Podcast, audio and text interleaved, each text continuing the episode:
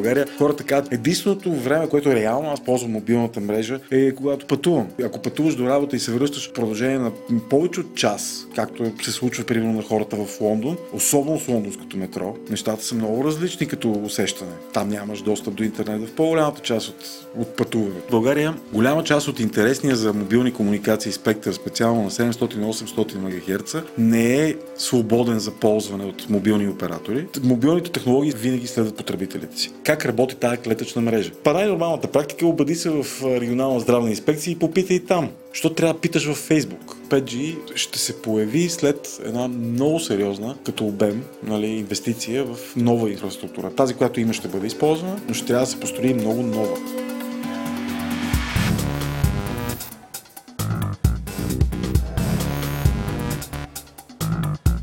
Здравейте! Вие сте с Говори Интернет, един лонг-форм подкаст. В този епизод си говорим за Херо Мустафа, истината за омовете и 5G. Този епизод достига до вас благодарение на SBTech. Днес те иска да ви кажат, че ще бъдат на две конференции. Едната е на ISTA на 13 и 14 ноември, както и на JS Talks, която е на 23 ноември. Също така е важно да знаете, че ще дават тротинетки и каски за награди, ако посетите техния щанд на тези две места. Така че давайте! Добро утро, уважаеми слушатели! Вие сте с Говори Интернет, епизод 33 на трети сезон. След този епизод двамата водещи умират, защото са навършили Христова възраст.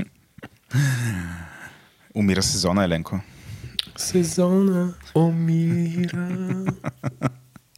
Обичам да ми пееш рано сутрин. Си Еленка Бибиенк. Да, след като те запознах творчеството на Янг Бибиенк. Всъщност, какво по-хубаво това в 8 часа? Да си пуснеш подкаст софтуера и оттам да посрещне тучен рап. Да.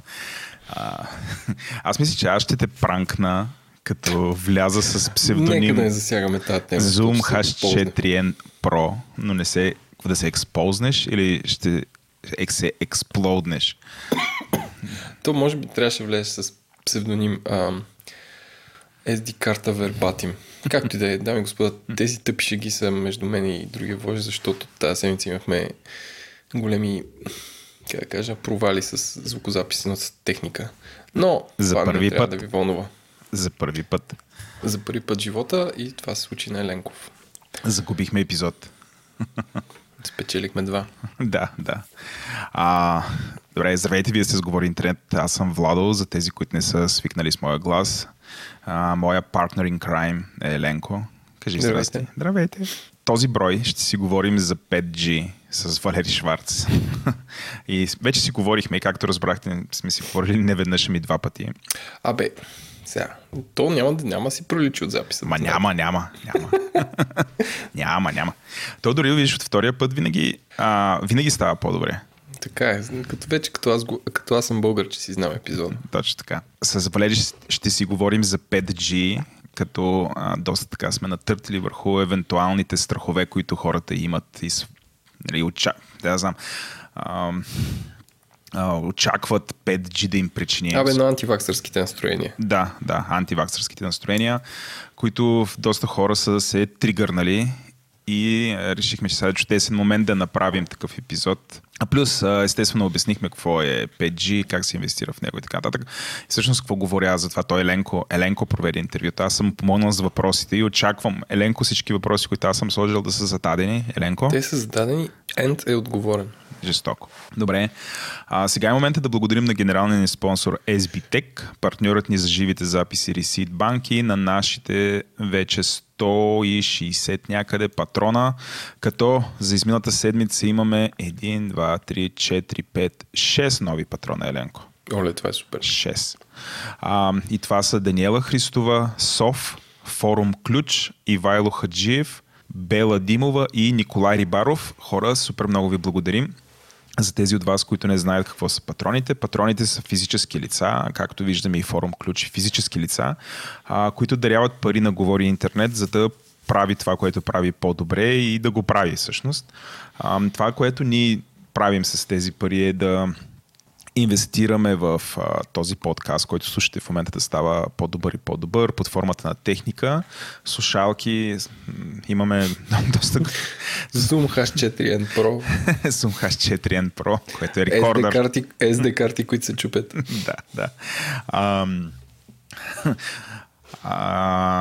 Като се щупят, може да си купиме нова карта, Еленко, без никакъв проблем.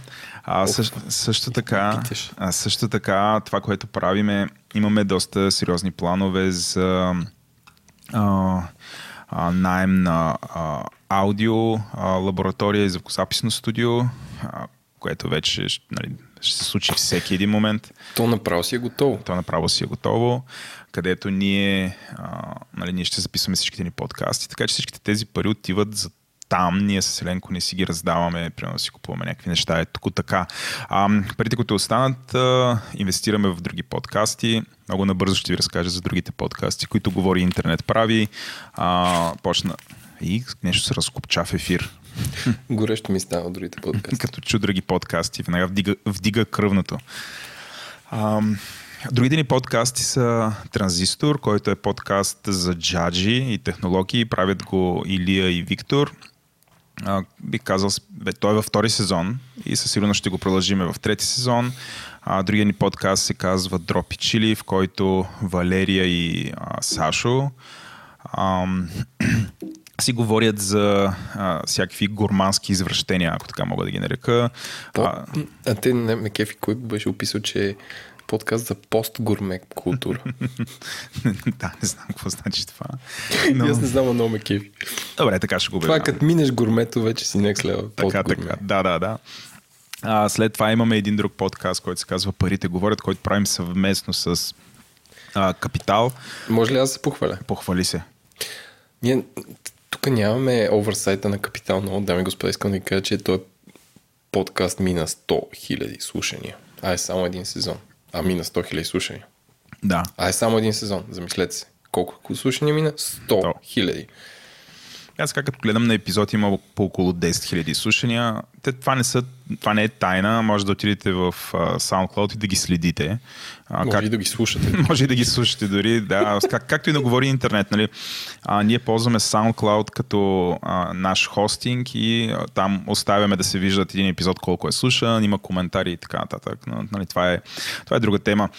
Освен Парите говорят, правим един подкаст, който се казва Ден, който е всекидневен подкаст, първият български всекидневен подкаст, новинарски. Там го правиме с Димитър, плюс цяла банда от други хора, които всеки ден пишат авторски новини и след това ги четат в ефир. Подкастът е до 8 минути, въпреки че в момента, нали, аз гледам, ние го правиме така, без рекламите става към 5, което е жестоко.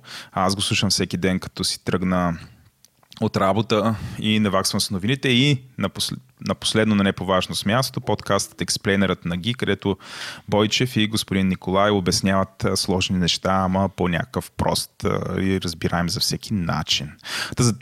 За това ние имаме патрони и супер се радваме и сме супер благодарни на всичките хора, които ни даряват и ни помагат.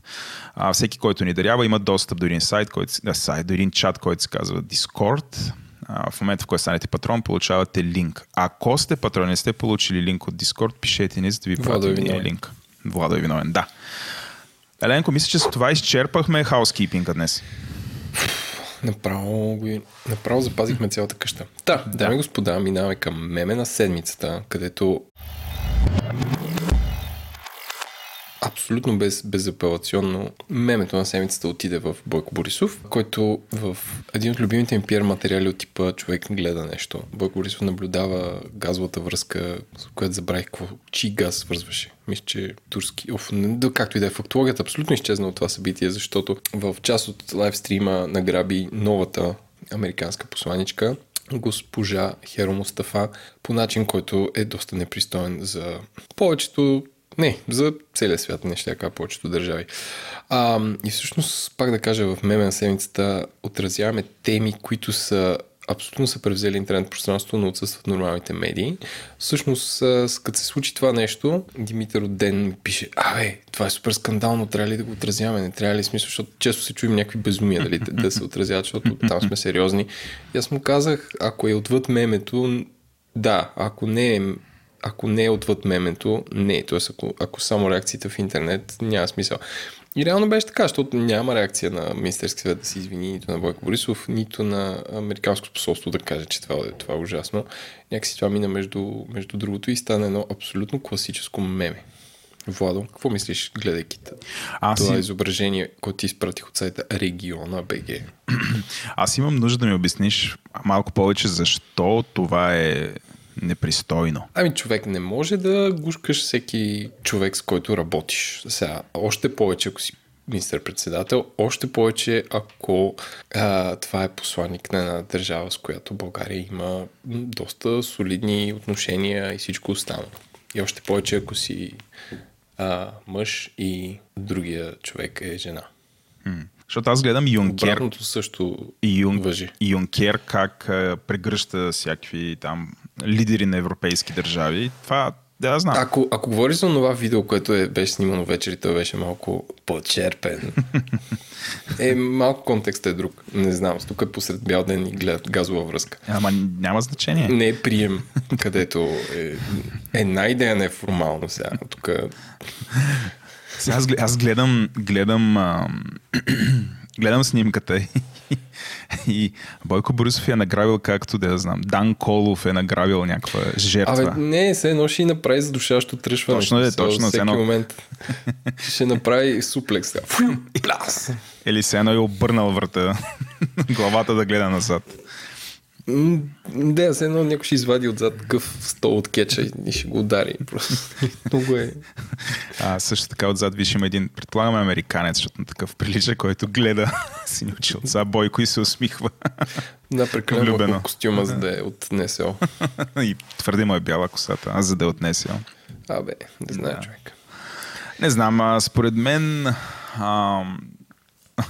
Човек, сега, президента на тази държава, на чето тук е прегърнат посланника, прави на ежедневна база много повече гафове и те за нито един не са се извинили. Честно ти кажа, на мен това малко ми е... Ама не трябва това ти е летвата. Не знам, човек. Кое да ми е летвата? Голямо дъно. Нали, кое да ми е летвата? Морис Джонсън. Макрон може да ти е една летва. Емануел Макрон също, нали, чат-пат. Ама той парем хори да се извинява, де, хайде. Той казва някакви неща. Той казва неща, ама не мога да гмечиш хората, като гледат газова връзка. Да, знам. Радва се човека, бе. Изразява... Не, бе, той се радва, факт. В смисъл това, което става, не мога да го върнем, но това показва някакси менталитета.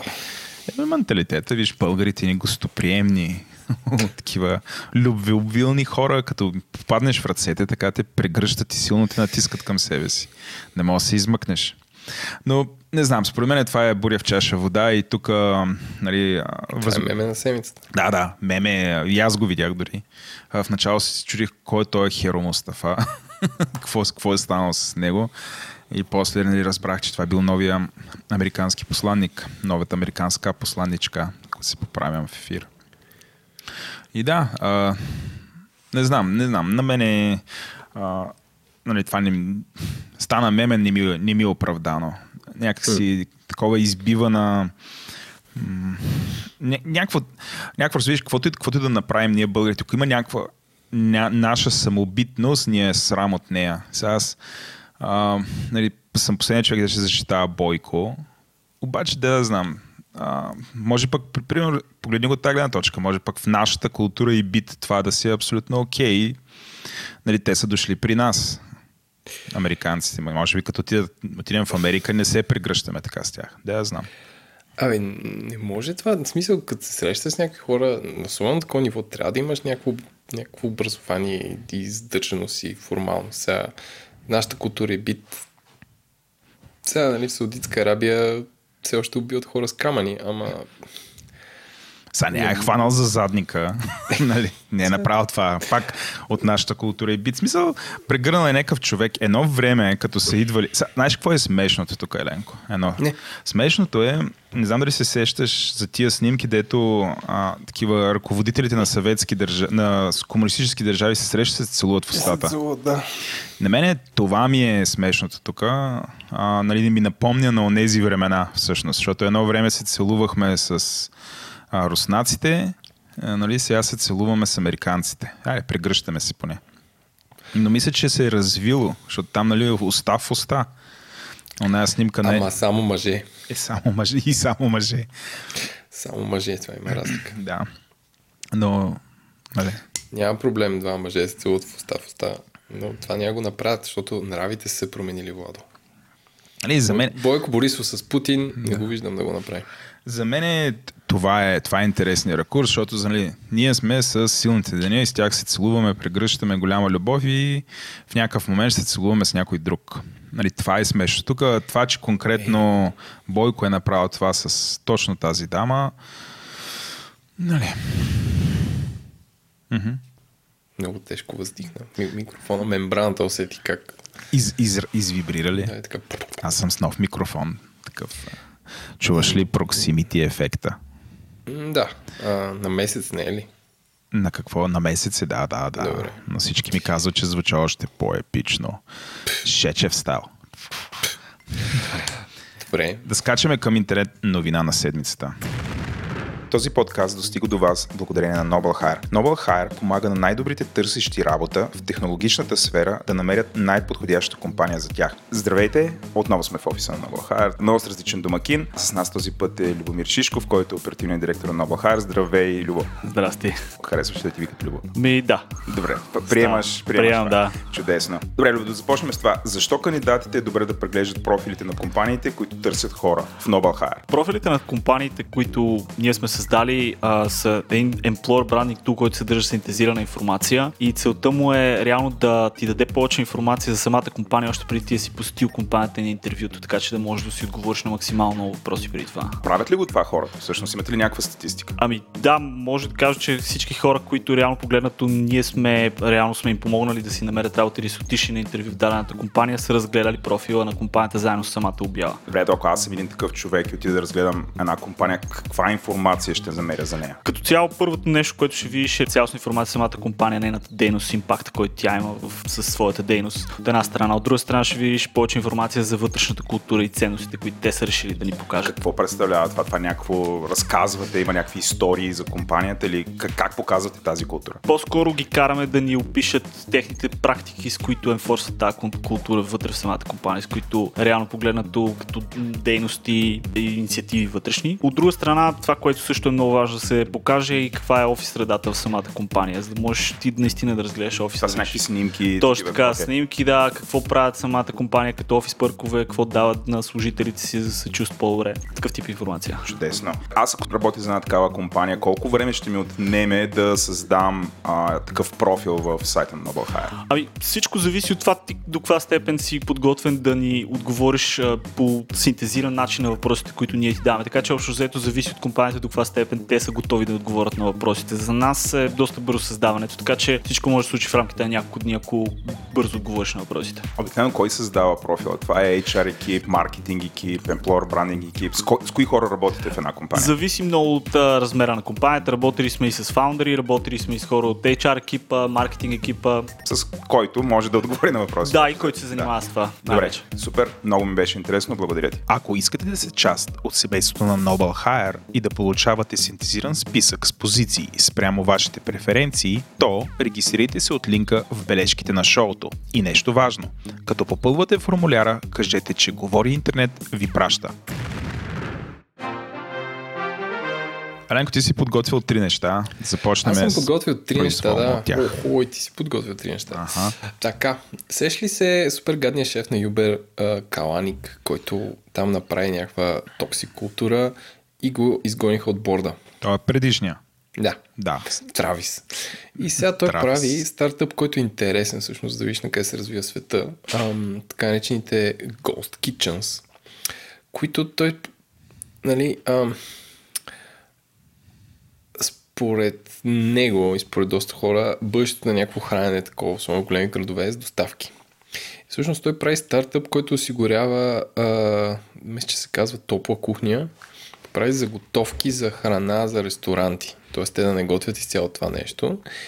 И е като бизнес-то-бизнес за ресторанти, които ти доставя китайско, индийско, картофено пюре, ти доставя в този ресторант, за да можеш ти да сервираш или да правиш директно деливери. Тоест да направиш виртуален ресторант, без да има реален ресторант, mm-hmm. който, примерно, представи си гръцки ресторант на Владо, който е само деливери и няма места, няма кухня, в смисъл на кухня, която да... Да, в смисъл да някаква екшъл място, където идват някакви хора, седят, има сервитьори или поръчват на гише и така нататък и така нататък. Това му е това, което успях да разбера и което е решил, че ще прави. Това му е бизнес модела. Но той отново е влязъл с... той е приема първата голяма инвестиция, откакто саудитската държава уби Кашоджи в Анкара. Този американски гражданин, саудитски гражданин с перманентна резиденция в Щатите и журналист на Wall Street Journal, и го разчлениха буквално в посолство в Анкара служители на Държавна сигурност на Саудитската Арабия. И той е взел $400 милиона от суверенния фонд на саудите и също така си разпродава акциите в Uber. Това ми е новината, че всичко се върти и някои хора имат морал, други нямат и така нататък. Аха. Има храна. Аз мислих, че ти е интересно политика. Просто самото IPO. То май е далеч от IPO това нещо, ама... Извиняй, IPO е стартъп. Ме ми е интересно как се движат като цяло идеята за храненето в един град и че да правиш виртуален фронт офис на ресторант е доста хитро нещо. Защото реално има много, много ресторанти, които, да речем, София. Аз никога само суши си поръчвам. Само суши съм си поръчвал изобщо такова вкъщи. И не обичам да поръчвам храна. Но много хора обичат. Има много хора, които са били веднъж в ресторант и после са поръчвали сигурно 20 пъти от него. И за какво трябва да ходиш веднъж, ако е достатъчно хубав и се маркетира добре онлайн, за да поръчаш от нещо, което за удобство ще наречем ресторант. Mm-hmm. Ами, какво да кажа? В смисъл, парите не мириш, Теленко. Да не го намерят разчленен някъде, този Травис. Като го знам къв е. Не. То. Това е моята първа кулинарна новина. Тя като задропи чили. Да, така е. Втората ми новина е, че германската фирма Adidas AG затваря фабрики с роботи в Германия и САЩ. Чегата на Еленко е, че може би ще отваря фабрики с роботи в Китай и Тайван. Но... Всъщност се оказва, че е доста трудно да се правят обувки с роботи и затова добрите стари хора ще поемат това нещо. Ужас. Тъжно. Те са мислили, че като направят фабрики в Германия и в САЩ, където са им техните core markets, ще могат да предоставят по-добра... Да правят такива услуги, но всъщност се оказва, че им трябва цялата екосистема, защото всъщност ако имаш, ако не ти стигнат връзките за обувки и най-близките са в Шенжен, какво правиш? Ами, не знам, Еленко, Това е пак втората новина, която е по-скоро за размисъл, не е толкова да шокира хората. Това е за подкаста ни за бягане. Подкаста ни за аутсорсинг и бягане. Така, третата новина, но абсолютно си спичлес от тези новини. Третата новина е по-интересна като начин, по който ликва, защото ликва около 3 години преди нещо да се случи. И второ, Apple са събрали над 1000 човека в Стив Джобс театър, техни служители, и са им разкрили плановете си за Augmented Reality Headset, разбирай очила, през 2023. И специалното, т.е. онлайн изданието The Information, което е платено, е получил този скуп, което или за първи път безпрецедентно събира толкова много хора и им разкриват такива планове, или до сега не са ликвали, но това е абсолютно за тая доста потайна компания, доста безпрецедентно, както вече казах.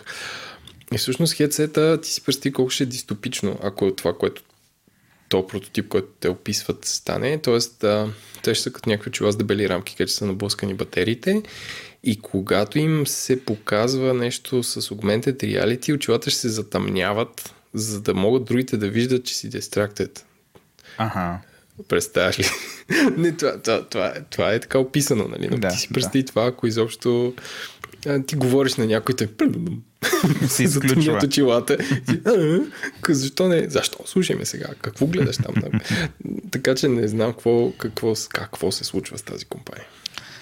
Да, аз гледам така една снимка, на която Jonathan Ive, който не го пенсионираха, пак са го върнали. Държи един огромен таблет. А какво прави там?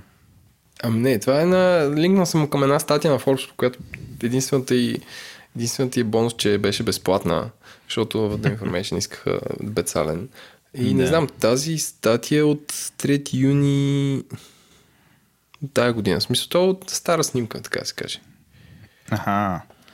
Аз мислих, че по-давна го пенсионираха. Хубаво да е. Но защото той не очила, виж такива едни дебели очила, аз реших, че от събитието, ама не, чакай, то ликната спрътава събитие и някой да го снима с професионална камера.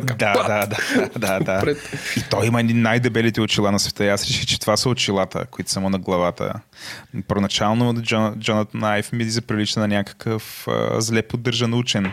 Обаче да, човека, кажи, вече има моята форма, така като го гледам, добива овална форма. Чила, дизайнерите сме така, Еленко. Да ти кажа ли аз какво мисля по въпроса? За AR. Ти за AR ли беше, за VR ли беше, оптимист или за AR? Че се ги бъркам. За едното беше оптимист, за другото си пи. Ти си за AR, бейби. От самото начало съм фен на AR. Ти си AR-джия. Лени AR-та. Да. Добре. Те, нали, всяка година излизат и това им е фокуса с Augmented Reality. Той не бяха ни игри, нищо малко по малко, човек. Искам да кажа, че Augmented Reality се работи. Оня ден нямах нито линика, нито такова, как се казва това. Това, дето строителите го ползват. Метър. Mm-hmm. Да. И измериха офиса на бегач отгоре, направиха една табела, само измерена с iPhone. Табела, разбирай, поръчано такова, ти отпечатат ушито знаме, което откохна отпред и пасна, като разстоянието, което измерих, беше 4 метра на 45 сантиметра. Значи, тук ти разбираш това колко пари ме е спестил. Разбирам. Вместо да взема 1 метър там се газорча, да рискувам живота си да падна, защото то беше над самия вход. Аз фанах и дискретно с своя iPhone заснех, изпратих на подизпълнителя, които са ни лели, които ще знамена. Как това е? И аз ми пращам. Колко хубаво измерено, защото реално ти налага линейката върху реални обекти. Те бяха супер хепи. Така че, виж ли, днес ще измеря едно входче за знаме, утре кой знае какво ще стане. Не знам, това абсолютно ми прилича като онова меме, дето руснаците и американците имали задача да решат с какво космонавтите да пишат. И американците направили някаква овъринженирната химикалка, в която да пишат с мастило, това не да се оправят гравитация. Аз казах, че е меме. Да, казах ли, че е меме? Да, казах. Руснаците направили молив и писали с молив. И тук ми е по същия начин. Ама това. Сега, кой води? Кой води в космоса? Кой? Видя ли? Китайците. Не. Китайците подготвят програма за Марс. Виждаш ли? Много ме кефят. Представяш да изпревар. Това ако те тръгнат натам, 100% американците ще се тригърнат. До 15 години никой не може да стигне. Китайците. Представяш си, първият човек на Марша е комунист. Сега го казвам за американците, които ни послушат. Не може да го позволим това. Добре, това са твоите новини. Ага. Добре, аз така и така съм на темата с Apple. Само да кажа, че Фил Шилер още не е пенсиониран, нали? Да, той е chief of Product Marketing. И той успял да каже, че децата в училищата, които използвали Chromebooks, нямало да успеят в живота, което човек е най-гнусният trash talk. Малко тапо. Тъпо е много. Единственият фичър било, че били ефтини и някакви такива неща. Нали, което е отговор на Apple за постоянното нарастване на популярността на Chrome и Chromebooks в училищата. Chromebooks в училищата знам, че са супер много и навсякъде. Да, просто са ефтини, нали, не само заради това, те доставят неща, нали, безопасни са. Нали, видимо децата ги постят и харесват, но това да излезеш и да кажеш такова нещо е гадно в интервю. Не на улицата да те е записал някъде. Да, гадно е това. Аз разбирам, че нали, най-вероятно, нали, той после се е поправил човека, нали, казал, така, ама аз имам предвид, че нали, на нас ни харесва хардуера, пък ние също така даваме контент даваме, не знам, опитал се да замаже, но вече е твърде късно. Общо зато е трашнал, нали, сега родителите са what the fuck. Нали, какво точно се случва в училищата, което да изисква Apple устройство конкретно. Нали? Той контент ще може да бъде потребяван само под Apple устройство. Нали? Едва ли е така, между другото. Но да, това ми е една от новините, което е много тъпо. Може би най-голямата новина, Еленко, ти ми я беше оставил на мен. Най-голямата новина за изминалата седмица е старта на Disney+. Мхм.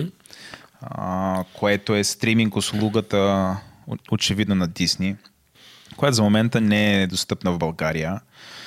Мисля, че в Щатите, в Холандия, в Европа и още едно място имаше. На няколко места беше достъпна, но нали, има огромен хайп около Disney+. И въобще, може би, нали, много така критици казаха, че това е началото на края на тия единни стриминг услуги като Netflix и Hulu, и че в момента нали, всяко издателство нали, ще си отцепи своето съдържание и ще си го разпространява само. И след като Disney може да го направи, нали, най-вероятно това може да очакваме, например, от Sony. Нали, ще всеки да направи нещо подобно. Това, което също е интересно, че те, нали, сега няма да влизам. Според мен всеки, който е чел малко по това е попаднал, нали, че има там The Mandalorian, ако така се ще е правилно. Аха, аз го гледах. Гледа ли го? И как е? Ми окей, смисъл абсолютно окей. История от Star Wars. Нали, то е 37 минути. Такъв формат, нито е 30, нито е час. Да. Абсолютно забавна, поне първи епизод, който започва цялото това нещо. Представя един нов герой в тази мултивърс. Има забежки към стари неща, има екшън. Ама не е Боба Фет този или е Боба Фет този мандалориец.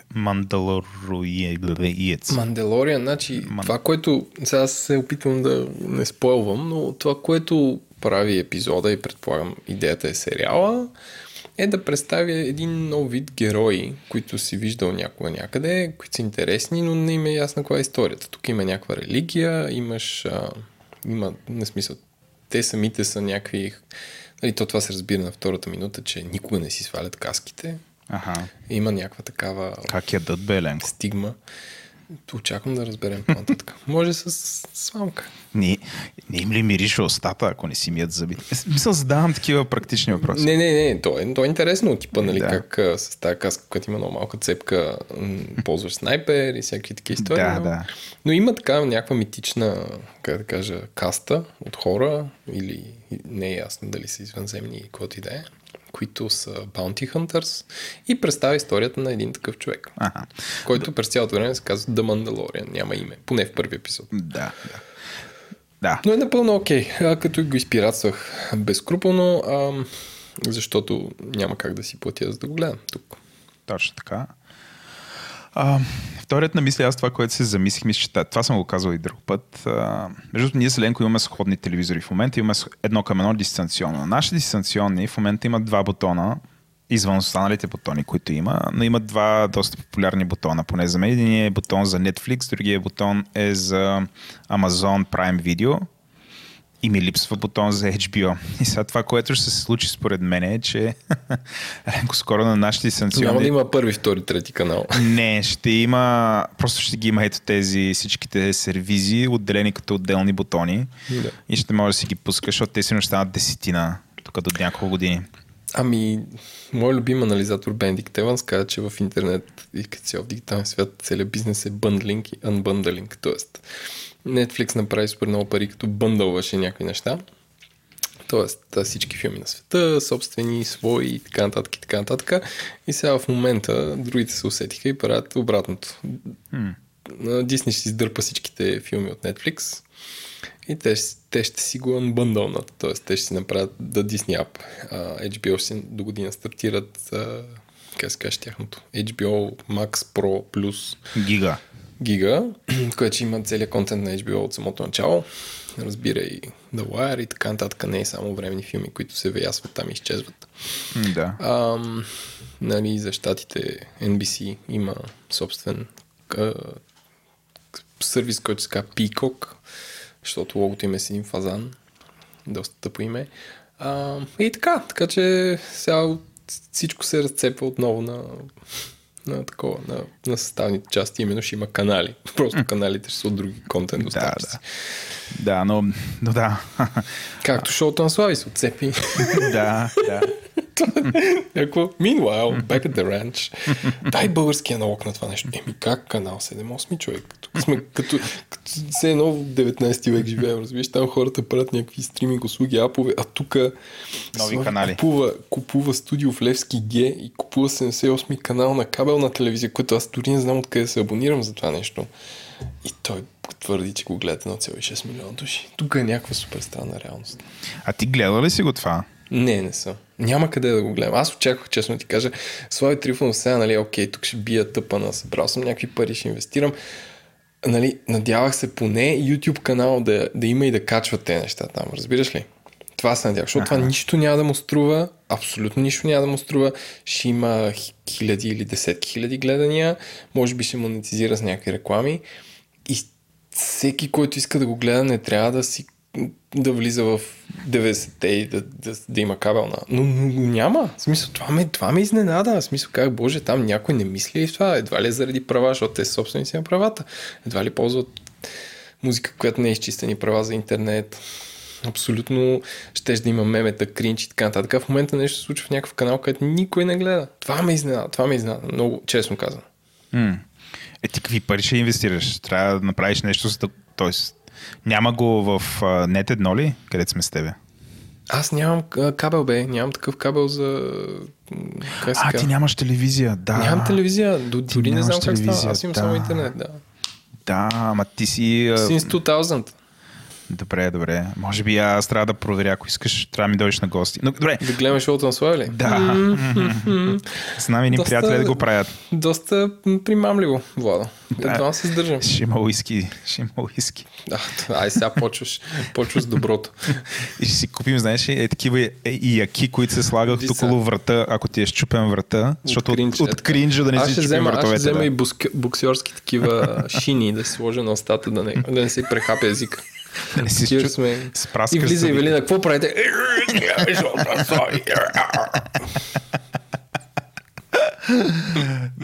Добре, стига с оф топика, да се върнем на моите новини. Кажи сега за Дисни. Не, казах за Дисни, фак е Дисни, но... Следващата ми новина, с която приключваме, минаваме за там, какво си купих и окей. Тя е много бърза и много смешна новина. Значи, нали знаеш, че има и такива производители на велосипеди, които може да си купиш велосипеда по интернет и те ти го шипват просто и ти го там сглобяват и го. Да, Каньон. Да, Каньон са ни от най-добрите. Те са готови. Да, и сега има една друга марка, която се казва OneMove. Попадала ли са ти? Не. OneMove. OneMove, което и с това One най-вероятно са холандци, са открили, че ако на кашона, с който шипват, изпринтират телевизор, не се ебавам, имат телевизор отвънка нарисуван, като шипват, им намаляват чупенията с 70-80%. Много са ти свързани новините. Да, виж ли какъв абсолютен сегуей с... Преход, да, използваме българската дума преход. Иначе те продават 80% от техните велосипеди онлайн, които са около 60 000 бройки. Чупенията са намалели с 70-80% откакто на кутията, вместо просто велосипед, са започнали да принтират цена от телевизор. Има снимка на това. Ако цъкнете върху новината, ще видите. Има една огромна кутия, която наистина прилича на кутия на телевизор. Отгоре има един телевизор, но са сложили едно крило все пак да има. Ага. И така, хората са супер хитри. И който не чете, нали, внимава, защото нали, тези носачите, или както ги наричат хората, хвърлячите, тролърс, които са, нали, как се наричат тия докерите по летищата? Хамали. Хамали, добре. Не знам. Докери по летища, ето, сега такава дума измислихме, фраза. А нали не ги хвърлят явно и се отнася с тях с някакво по-голямо уважение и колелетата, всичко е окей. И така, да, виж колко са хитри хората от One Move. Да. Добре, Еленко, предлагам да минем какво си купих и е окей. Водъл, именно новина от SiteGround, която касае само техните клиенти, след които сме аз и ти, а именно, че имат изцяло нов интерфейс за бекенда на техния хостинг. Добре, това що е новина?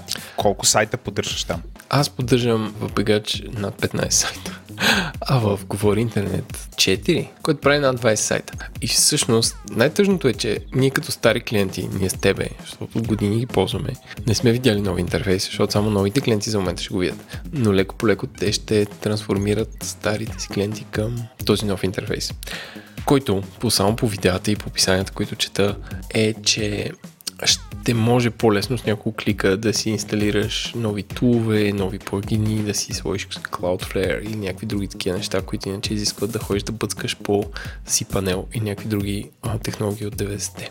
Това ще ти спести ли някаква работа и ще направи живота ти по-лесен? Със сигурно ще го направи по-лесен, но в момента не мога да гарантирам, защото още не е дошъл до мен, но чакам с нетърпение. Дайте му го на този човек, този интерфейс.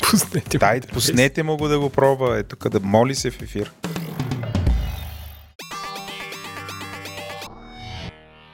Владо, аз с навлизането на спадането на листата на дърветата и с идването на есения сезон, много страдам, че в България сигурно 10 години, че може би от много по-давна, пазара за чай е супер ограничен. Имаш един Twinings, който мисля, че е холандски, който е, има 3 чая, които са ужасни. Имаш Ахмати, които са единственото, което според мен горе-долу става, които са с метални кутии или има такива с, с пликчета. Найлонки. И от тогава, било то в Метро, в Kaufland, в Lidl, в Била, няма богат избор на някакъв производител, който да има различни видове чай. Другите, които напоследък влязаха в биомагазините, са тези йогити, които са безобразно скъпи.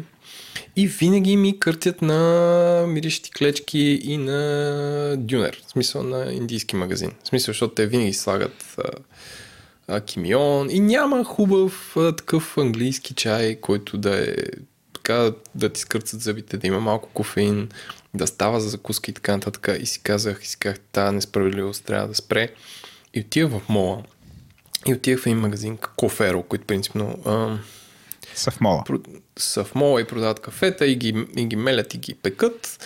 И всъщност поне аз преди съм си говорил собственика и той е някакъв супер запален за кафе и доста готин човек, но пък са им много скъпи нещата, неоправдано скъпи, но това е друго. Та си купих чай ново с Earl Grey на цели листа, който горещо препоръчвам. Има цялата серия.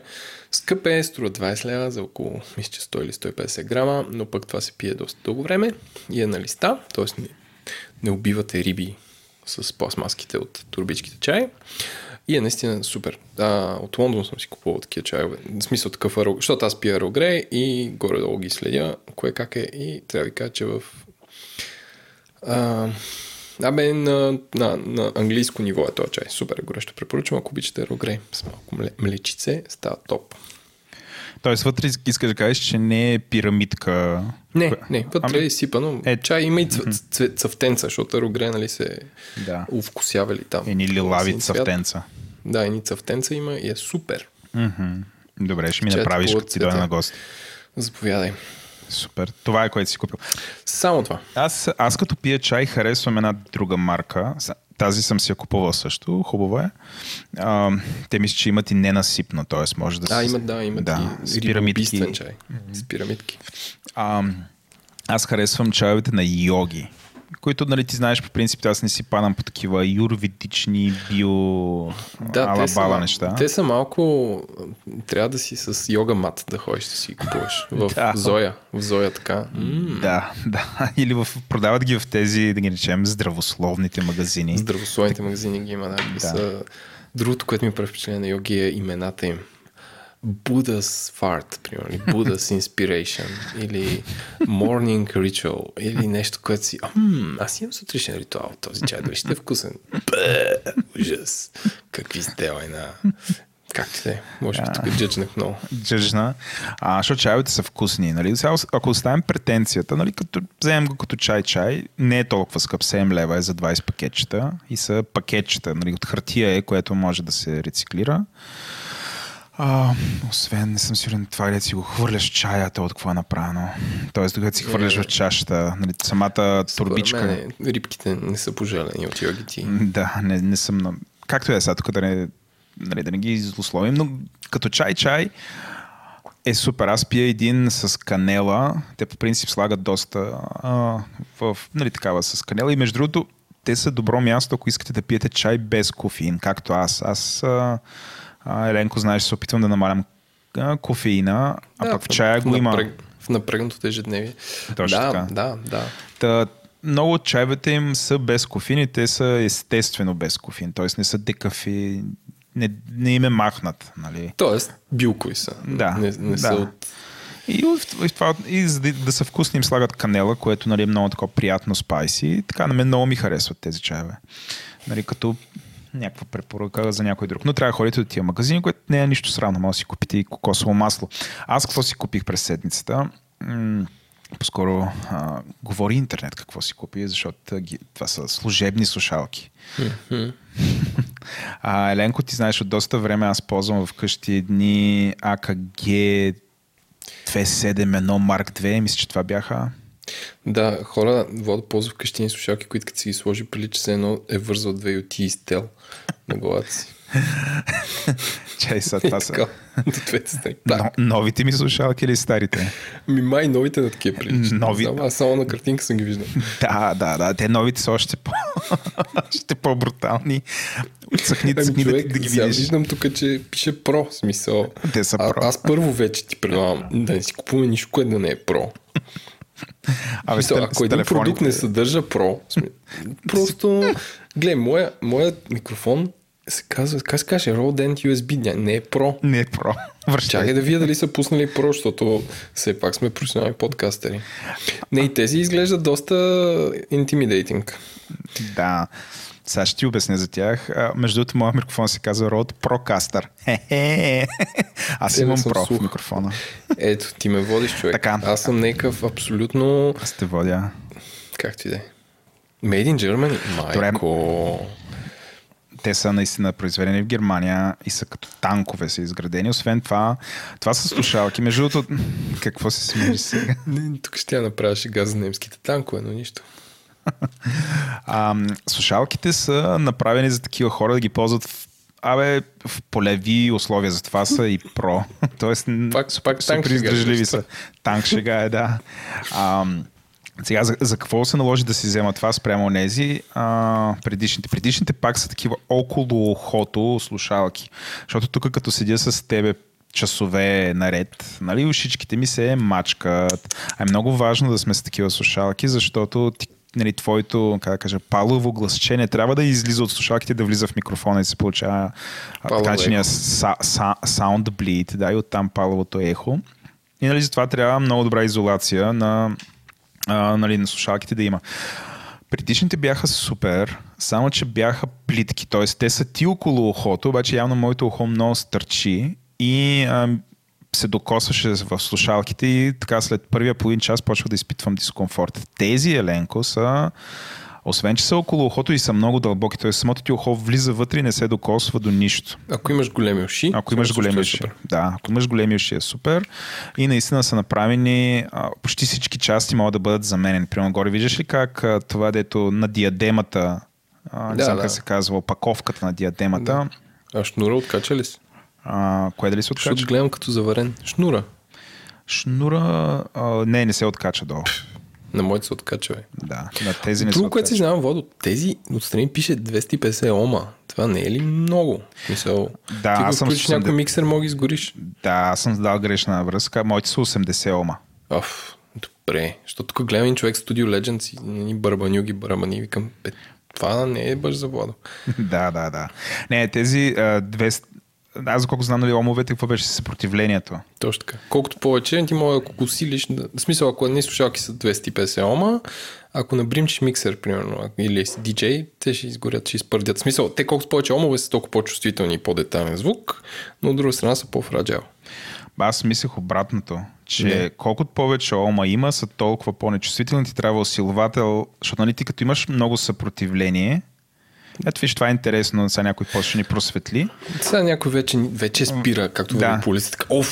Тия толкова записват подкасти, купуват слушалки про, въобще не разбраха това с омовете. Да. Добре, моята теза е, че колкото повече ома има, толкова са по-издръжливи, заради това са про и можеш да ги ръчкаш къде или не, с шанс да изгорят по-нисък. Колкото по-малко ома има, това е моята теза, да видим ти на обратното. Моята теза е обратно, че колкото по-малко ома има, толкова са по-нечувствителни и съответно мога да ги фърлиш в стената и да им скачаш два крака отгоре. Добре, ето сега. И да ги усилваш на миксера. Сега си облизвам такова. Айде, аз няма да гледам, ти сега отвори интернет и кажи, изпугах си пръсти. Не, няма нужда сега да проверяваме, ще проверим после. Тази мистерия до следващия епизод. Добре, какво да гугълна? Не, аз обичам такива предизвикателства.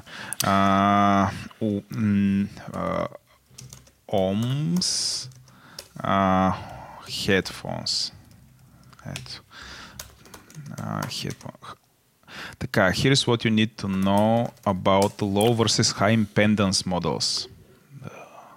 Предполагаме това. Да. Ето, the Bar Dynamic DT990 Edition headphones come in 3 different impedance. 32, 250 и 600 ома.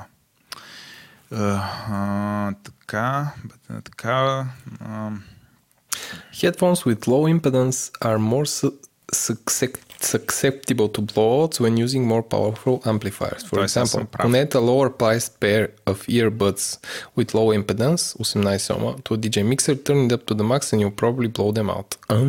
Виждаш ли? Ти си прав. Да.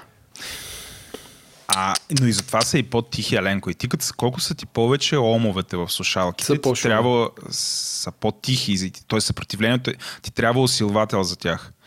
Затова, като вземеш 80 ома, с 80 ома, долу-горе можеш да ги ползваш на лаптоп и ще се чуваш сравнително силно. Да, защото предполагам тези мембраните им трябва бая точец, за да ги раздвижи. Точно така. Да.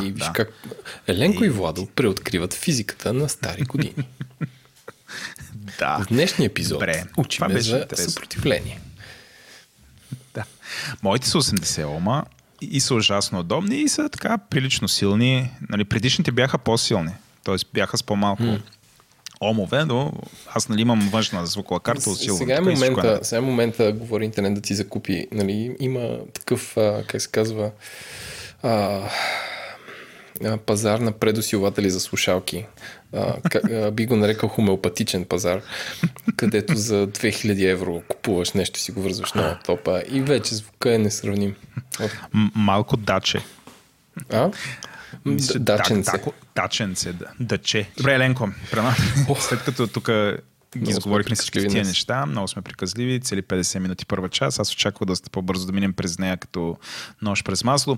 Предлагам нашите слушатели да послушат малко реклами и да се потапят в чудния свят на 5G-то. Този подкаст достига до вас благодарение на Oracle.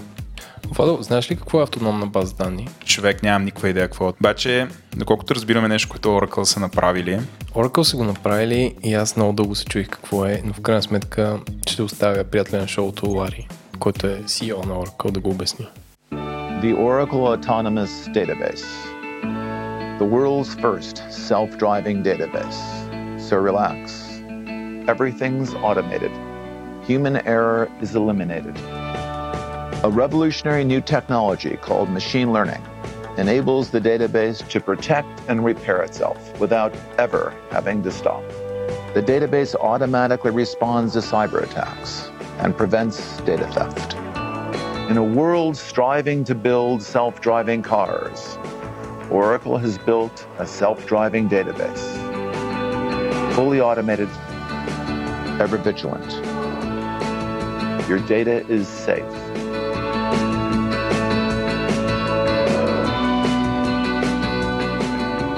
In the Oracle Autonomous Database Cloud. Здравейте, приятели! Вие сте втората част на 33-ти епизод на трети сезон на Говори Интернет, където темата днес, както обявихме по-рано, е 5G, а именно неизбежната ново поколение мрежа, която идва до година или по-до година и ще ни засипе с всякакви благини. Аз съм Мирам в средата на бизнес парка, където се говорим, че има супер много 5G. А с мен е нашия гост Валерий, който ще остава да се представи по-добре. Казвам нашия, защото Владо е по други задачи. Този път сме си разделили нашия сплотен екип, за да водим това предаване. Първо, Валерий, представи се на нашите над 3000 слушателя. Казвам се Валерий Шварц, работя в отдела за връзки с обществеността на Теленор. Професията ми е пиар на чист български език. Какво беше? Грамотен, неосъждан, обвързан, баща на тези деца. Пиар на модерен български не е ли с три букви? П, яра. Аз така съм го виждал. Да, и аз така. Да, това ми е работата. В България думата пиар е някакси заредена с определени конотации, но тук сме просто да си говорим за нещо, което ни касае всички. До момента, въпреки че не се замисляме как точно ще ни касае, именно следващото поколение мрежи, които ще са във въздуха. Просто ще се опитаме да разкажем, да подготвим хората, да отговорим на някакви въпроси, да разбием някакви митове. И аз най-общо казано съм си структурирал темата на 4 етапа, като първо ще обясним основното, the basics. Второто е какво означава да изграждаш 5G мрежа, как от това нещо, което наричаме 4G, ще се апгрейдне. Какви са бонусите, ще изчезнат ли 4G-то и 3G-то и така нататък. Третата част е преходът, как ще се случи това нещо, как ще ни афектира нас като потребители. И четвърта част е моята любима, именно за митови и легенди относно 5G, които дори в България усещаме, хора вярват, че умират птици, че причинява рак и всякакви други безумия, които са налазили общо взето разбирането за това нещо. И може би, съвсем в начало, ако трябва, Валерий, да обясниш 5G на човек, който има един смартфон, дори не знае кой модел е и си го ползва, как би му го обяснил? Най-простото обяснение е, че това е следващото поколение мобилни комуникации, които той най-вероятно няма да може да ползва с този смартфон, който има в момента. Но обещанието на 5G е да бъде нещо изключително яко. Ако сега, в момента, той ползва бърз интернет на своя смартфон, този интернет ще стане много, много по-бърз. Ама наистина много по-бърз. Нещо като 10 пъти по-бърз. Може би и повече. Освен това, обикновени операции, които му отнемат на него, да кажем, няколко минути, ще му отнемат някакви секунди. Зависи какви са тези операции, но това ще е нещо, което той ще усети със своя смартфон. Това, което той няма да усети директно, но на практика ще го ползва, са нещата, които ще се случат във връзка с още, може би, 20 индустрии извън мобилните оператори. Да кажем медицина, да кажем производство, ентертеймент, не мога, всъщност ще пропусна някоя индустрия, която по някакъв начин няма да бъде засегната. Транспорт със сигурност. Или може би всяка индустрия, която разчита да има едни устройства, които са постоянно свързани и правят. Точно нещо. Така, да. Дори като започнем от хладилника у вас, следващия ви хладилник или следващия ви телевизор, се стигне до светофарната уредба на ъгъла. Най-вероятно по някаква форма ще бъде поне за част от времето и за част от процеса, в който участва, свързана с 5G. Това е обещанието на технологията, това е идеята, която стои зад нея. Най-често обясненията, които може да се видят в медиите, нали, свързани с 5G, са за самоуправляващите се автомобили, макар че аз лично не съм виждал много смислени и достатъчно достъпни обяснения как точно ще участва 5G в самоуправляващите се автомобили, но да, самоуправляващите се автомобили ще разчитат много на една наистина много бърза мрежа, мобилна, каквото и да е G-то, нали, за да могат да работят както трябва. Да бъдат достатъчно безопасни най-вече.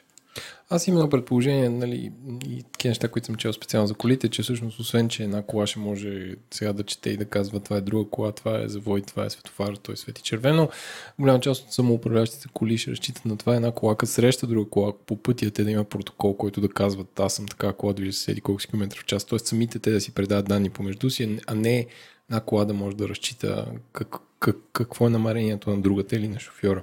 Аз имах следния... Това ще бъде безспорно така. Това мисля, че в момента даже също може да се случва. Има... Не из Golf 3, но с някакъв... Не из Golf 3, нали, но да кажем с по-модерни автомобили, дори те да не са самоуправляващи се, те биха могли да обменят информация с много малка настройка. Въпросът е кой има полза от това, може би евентуално производителя. И за сега не се сещам някоя пътна служба да се ползва тази информация, а и със сигурност много шофьори биха имали против. Аз имах следния проблем, който вкъщи ме наведе на мисълта, защото реално, нали, ние като си говорим, как казваме на хората, че нещо ще е бързо, самото възприятие за бързо е много трудно да се възприема, т.е. да се проумее от хората, защото какво значи бързо? Интернета всяка година, от когато се върнем 20 години назад, хората като си вземали нов доставчик или си купували някакви мегабити, им се струва бърз. Но имах следния казус вкъщи. Реших да си пусна телевизора, т.е. реших да си пусна филм на телевизора, който е 4K, това не е 4G, 4K е с резолюция голяма и самия филм беше около 60 гигабайта. И той седи на моя компютър и моят телевизор седи отсреща и аз казах, нали, инсталирах си един софтуер, който се казва Plex и му казах, телевизор, че моля те пусни този филм. И аз имам един сравнително модерен рутер, D-Link, AC формат и почна този ми телевизор да чете този филм. И на всеки 10 секунди излъчен филм в наистина невероятно 4К качество, той около 10 секунди буферираше, т.е. може да чете 10, буферира 10, т.е. Самата идея за бързо случая при мен опря за това, че е невъзможно, т.е. че с скоростта на моя домашен рутер, който пак казвам не е кой знае какво, аз няма много устройства закачени за него, е неподходяща да се излъчи такъв филм и всъщност... реално не говорим толкова за скорост на нещо, а по-скоро за възможности нещо да се случи, защото ако сегашното 4G на теория поддържа 100 мегабита, за сравнение това е, ако сте виждали компютри с UTP кабели, в които се вкарва интернета, т.е. кабел за интернет, това е скоростта на 4G в момента, 5G се казва, че ще може да е до 10 гигабита, т.е. не 10 пъти, а 100 пъти по-бързо на теория. И също така на теория ще могат 100 човека да гледат филм с, айде не с 4K качество, но доста може би дори 4K. Да, може би дори с 4. Никой май не го е пробвал до момента, а това може би не беше лоша идея, докато правихме тестове, да тестваме нещо. Да, аз ви подстрекавам, значи съберете на едно място. Аз гледах, че вие правихте някакви тестове, свързани с медицински, някакви приложения, но не съм задълбавал. Преглед от разстояние. Според мен е много повече хора ще го разберат, ако съберете 100 души на една поляна и всеки има някакъв лаптоп и им пуснете 100 различни филма. Само искам да поясна нещо. Тия тестове, не само които Теленор правиха, ами които и другите оператори правиха, не бяха свързани с това да тестваме възможностите на самата технология, а нейните приложения. Да, филма ще бъде доста илюстративен, нали, за публиката. Ние бяхме наясно, че вероятно щяхме да успеем в някаква степен за това нещо. Ние успяхме да пренесеме 4К сигнал от гребния канал в Пловдив примерно до поне една локация в София и едновременно с това този сигнал, макар и не в 4К качество, да бъде разпространен още към няколко хиляди хора, които го гледаха на мобилните си телефони в различни точки на България. Така че това е doable, нали? В смисъл, това е възможно да се направи. За нас беше по-важно да видим, когато изградиме такава мрежа, когато разполагаме с такъв капацитет, за какво точно можем да го използваме, защото това е може би най-важният въпрос. За какво ми е това 4G, това 5G? Защото така или иначе технологията изпреварва нуждите на пазара в някаква степен. Тя е там, какво ще правим с нея? Може да звучи малко контраинтуитивно, нали? Не беше ли по-нормално да намериме нужда от това, но всъщност не е така. Нали? Да, технологията е на лице, просто в момента, както каза ти, телевизора ми трябва да се научи да я ползва. Това е различно. Да, трябва да има достъп до такава мрежа. Добре, като отиваме към 5G, ти кажеш технологията, нали, в смисъл... мисля си, че пазара в момента не иска 5G, т.е. защо се хвърляме към 5G? Напълнен ли е 4G според тебе? Може да звучи скандално, нали, казано, особено от пиара на Телеком, обаче пазара е разглезен. Специално българския пазар е разглезен. И ако искате ми вярата на мене, разгледайте какво стана в Румъния буквално преди дни. Тамошен оператор предложи 5G. Тя е много особена оферта, защото тя е в партньорство с Samsung. Само на Samsung 5G телефони може да се стартира този техен тарифен план и само те имаха достъп до 5G мрежата в Букурещ. И се оказа, че... Кой е оператора? Orange. И се оказа, че те имат един такъв проблем. Тамошната 4G мрежа, мисля, че няма да излъжа като кажа, че и българските мрежи, без значение кой е оператора, в общи линии поддържат 50-60 мегабита, като здраве и здрасти. Това е нормално в град като София, да кажем, да имаш 50-60 мегабита. Там е в Румъния и същото и се оказа, че потребителите не са впечатлени от високата скорост. Не ги блазни чак толкова тя. 5G имаш предвид. Да, по-високата скорост на 5G и въпреки, че офертата като пари е доста добра и включва екстри, като достъп до музикален стриминг, видео стриминг и така нататък, хората казват, аз съм си окей, нали, с това, което получаваме от 4G-то не е лошо. Това е по-скоро въпрос на проблем на възприятието. И да, действително, ако 4G беше всеки да може да има бърз интернет. Не забравяйте, че България е една от малкото, така, по-скоро е изключение спрямо останалия свят. В Индия 95% от хората, които имат достъп до интернет, го имат през мобилен телефон. Не през компютър, не в Wi-Fi среда. Всеки, в смисъл, че аз мисля, че... В България е различно. В България хората казват, чакай малко, аз докато съм на работа съм в Wi-Fi, докато съм вкъщи съм на Wi-Fi. Единственото време, което реално аз ползвам мобилната мрежа, е когато пътувам. Но това не е навсякъде е така. България може и да е така, но дори в страни от Западна Европа това не е така. Ако ти камютваш или ако пътуваш до работа и се връщаш в продължение на повече от час, както се случва примерно на хората в Лондон, особено с лондонското метро, нещата са много различни като усещане. Там нямаш достъп до интернет в по-голямата част от пътуването си. Да, в Лондон достъп си. Да. Сега това ще се промени, вероятно, да. Ако трябва да го сравня, много, много психиасвам в градове като Лондон, наскоро бях в Чикаго, където в метро, нали, ти си свикнал, но какво кажеш, какво става, нали? Виждаш как всички играят едни игри, които са даунлоднати с едно копче, просто защото нямат интернет. А примерно Берлин, мисля, че има. И е съвсем различна атмосферата в самия влак. В Лондон и в това всички. Не, аз си спомням, когато метрото Бизнес парка беше пуснато, а нямаше още този лъч. Да. Леле, майко, щеха да ни изядат хората с парцалите. То води до вашия офис, вие тук не мога да си пуснете сигнал, което да пуснеш сигнал в метро изобщо не е толкова проста работа, колкото може би изглежда. Нали? Но да кажем, това е абсолютно по способностите на операторите и това се случи в крайна сметка. Добре, кога очакваш според теб да има адекватни и достъпни, в смисъл да не се замислят хората, 5G апарати?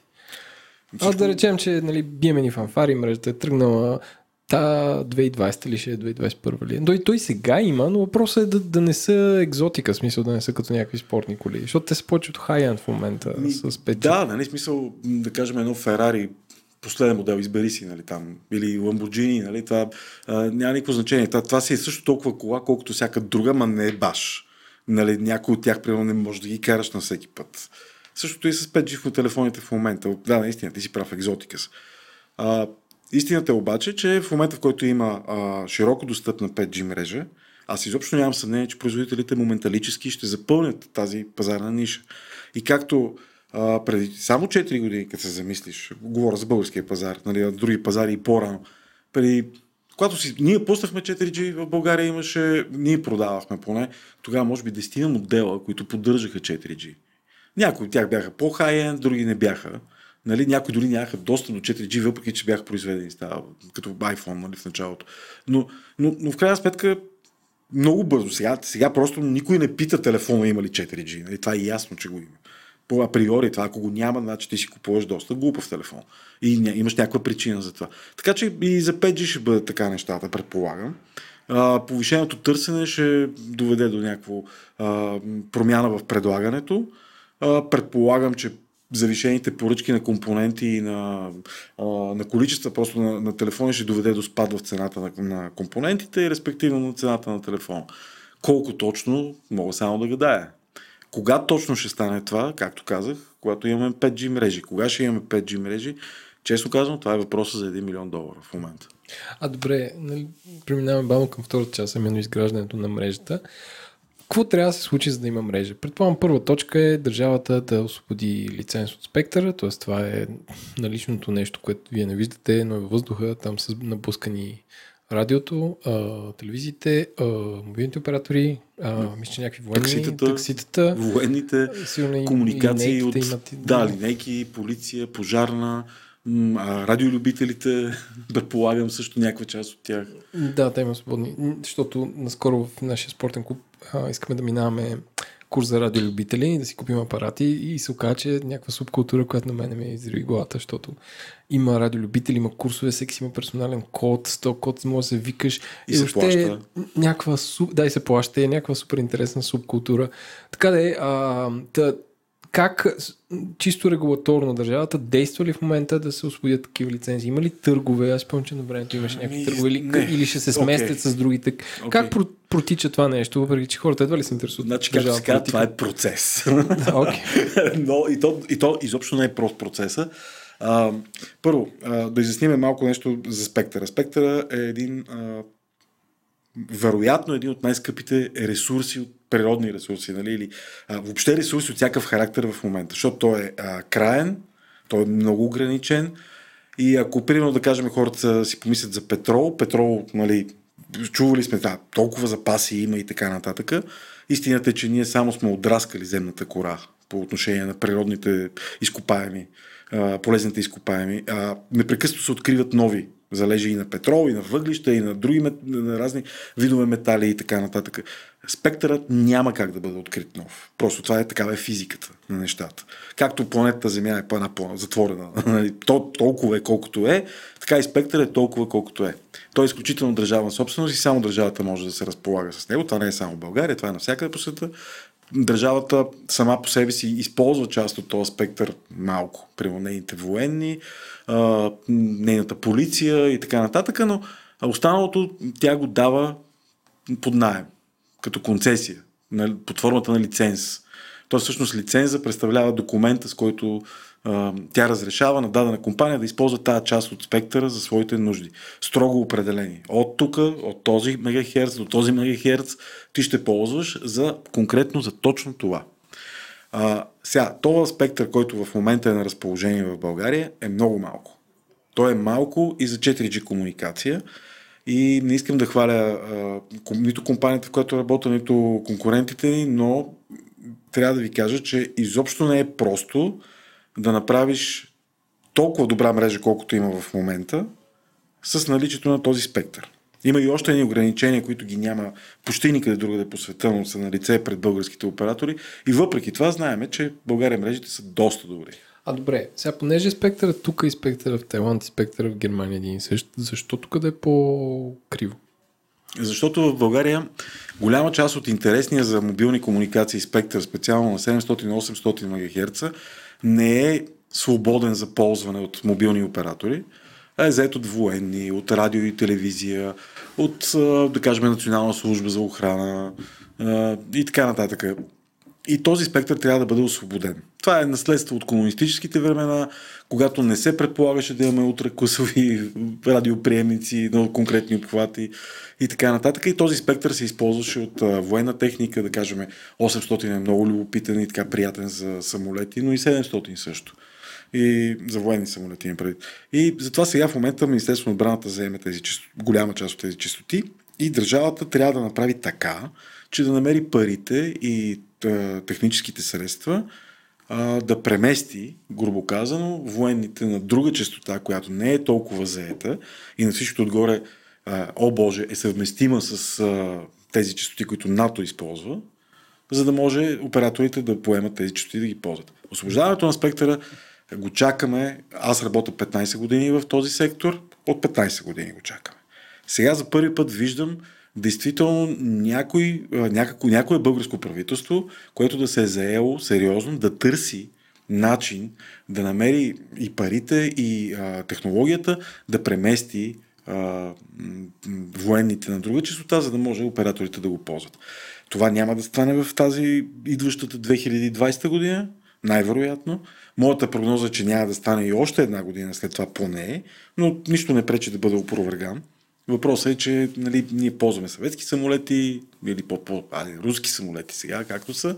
Не знам дали няма самолети още произведени по съветско време, но те ползват една техника, натовските самолети ползват друга. Когато имаме натовски самолети, ще трябва ползваме техните ресурси, така че лека по лека нещата се движат натам. Другия проблем... Ще се сместят ли, така да се каже, операторите в тези частотите, които са свободни, или се чакат те да се освободят, за да влезе 5G? Тоест, тази гъстонаселения спектър пречи ли на имплементацията? Разбира се, че пречи, защото колкото по-малко е по-тесен банда, който един оператор ползва, толкова по-нисък е неговия капацитет. Всяка честота има своя... Тоест, това означава повече инвестиция за базови станции или по-скъпа техника да се ползва? Не, по-скоро означава това, че тази мрежа няма да обслужва такъв трафик, какъвто бихме искали. Сега, нито една от българските мрежи не е на ръба на своя капацитет. Няма българска мрежа, която да кажем, сега още 5 човека да станат абонати и край. Та мрежа ще дъхне. Всяка мрежа се проектира и се прави с някакъв резерв, и то не е малък, но въпреки това има експоненциална крива на растежа на потреблението. Ако, примерно, цифрите, които ще кажа, са абсолютно произволни, ако, примерно, през 2010-та целият български мобилен интернет трафик е бил 100 терабайта, той е бил, може би, повече, но, примерно, ако е бил 100 терабайта, в момента е някъде на 6-700. Даже, може би, още нагоре. Сега, просто искам да илюстрирам колко много е пораснал трафик. Да, видео, така нататък. То видеото се гледа... Видео. Да, това е една по-различна тема, разбира се, що се гледа толкова видео, и прочее. Но това е положението и за да може наистина тази 5G мрежа да даде обещанието, което влагаме в нея, наистина ще трябва доста спектър. За да може той да бъде използван по най-добрия начин и да може да обслужи търсенето. Защото когато имаш една мрежа, която може да мести много данни за много кратко време, хората очакват да могат да правят точно това. Да местят много данни от едно устройство до друго за много кратко време. А когато тази мрежа е силно натоварена, това време се увеличава. Експоненциално при това. И това нещо е проблем. Затова ни трябва спектър. Колкото повече спектър имаш, толкова по-лесно можеш да постигнеш тази цел. Аз доколко знам, 5G използва по-високи частоти на предаване на данните и съответно това означава, че те могат много повече информация хвърлят. Но на много по-кратко разстояние. Но много по-кратко разстоянието.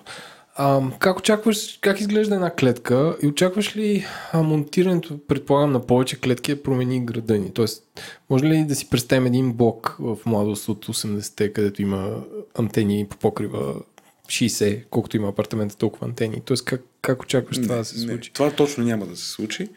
Предполагам, че това е спецификата на 5G. На практика ще ползва целия спектър. Няма да ползва само високите честоти, защото и това е просто принципа на работа на тези честоти е такъв.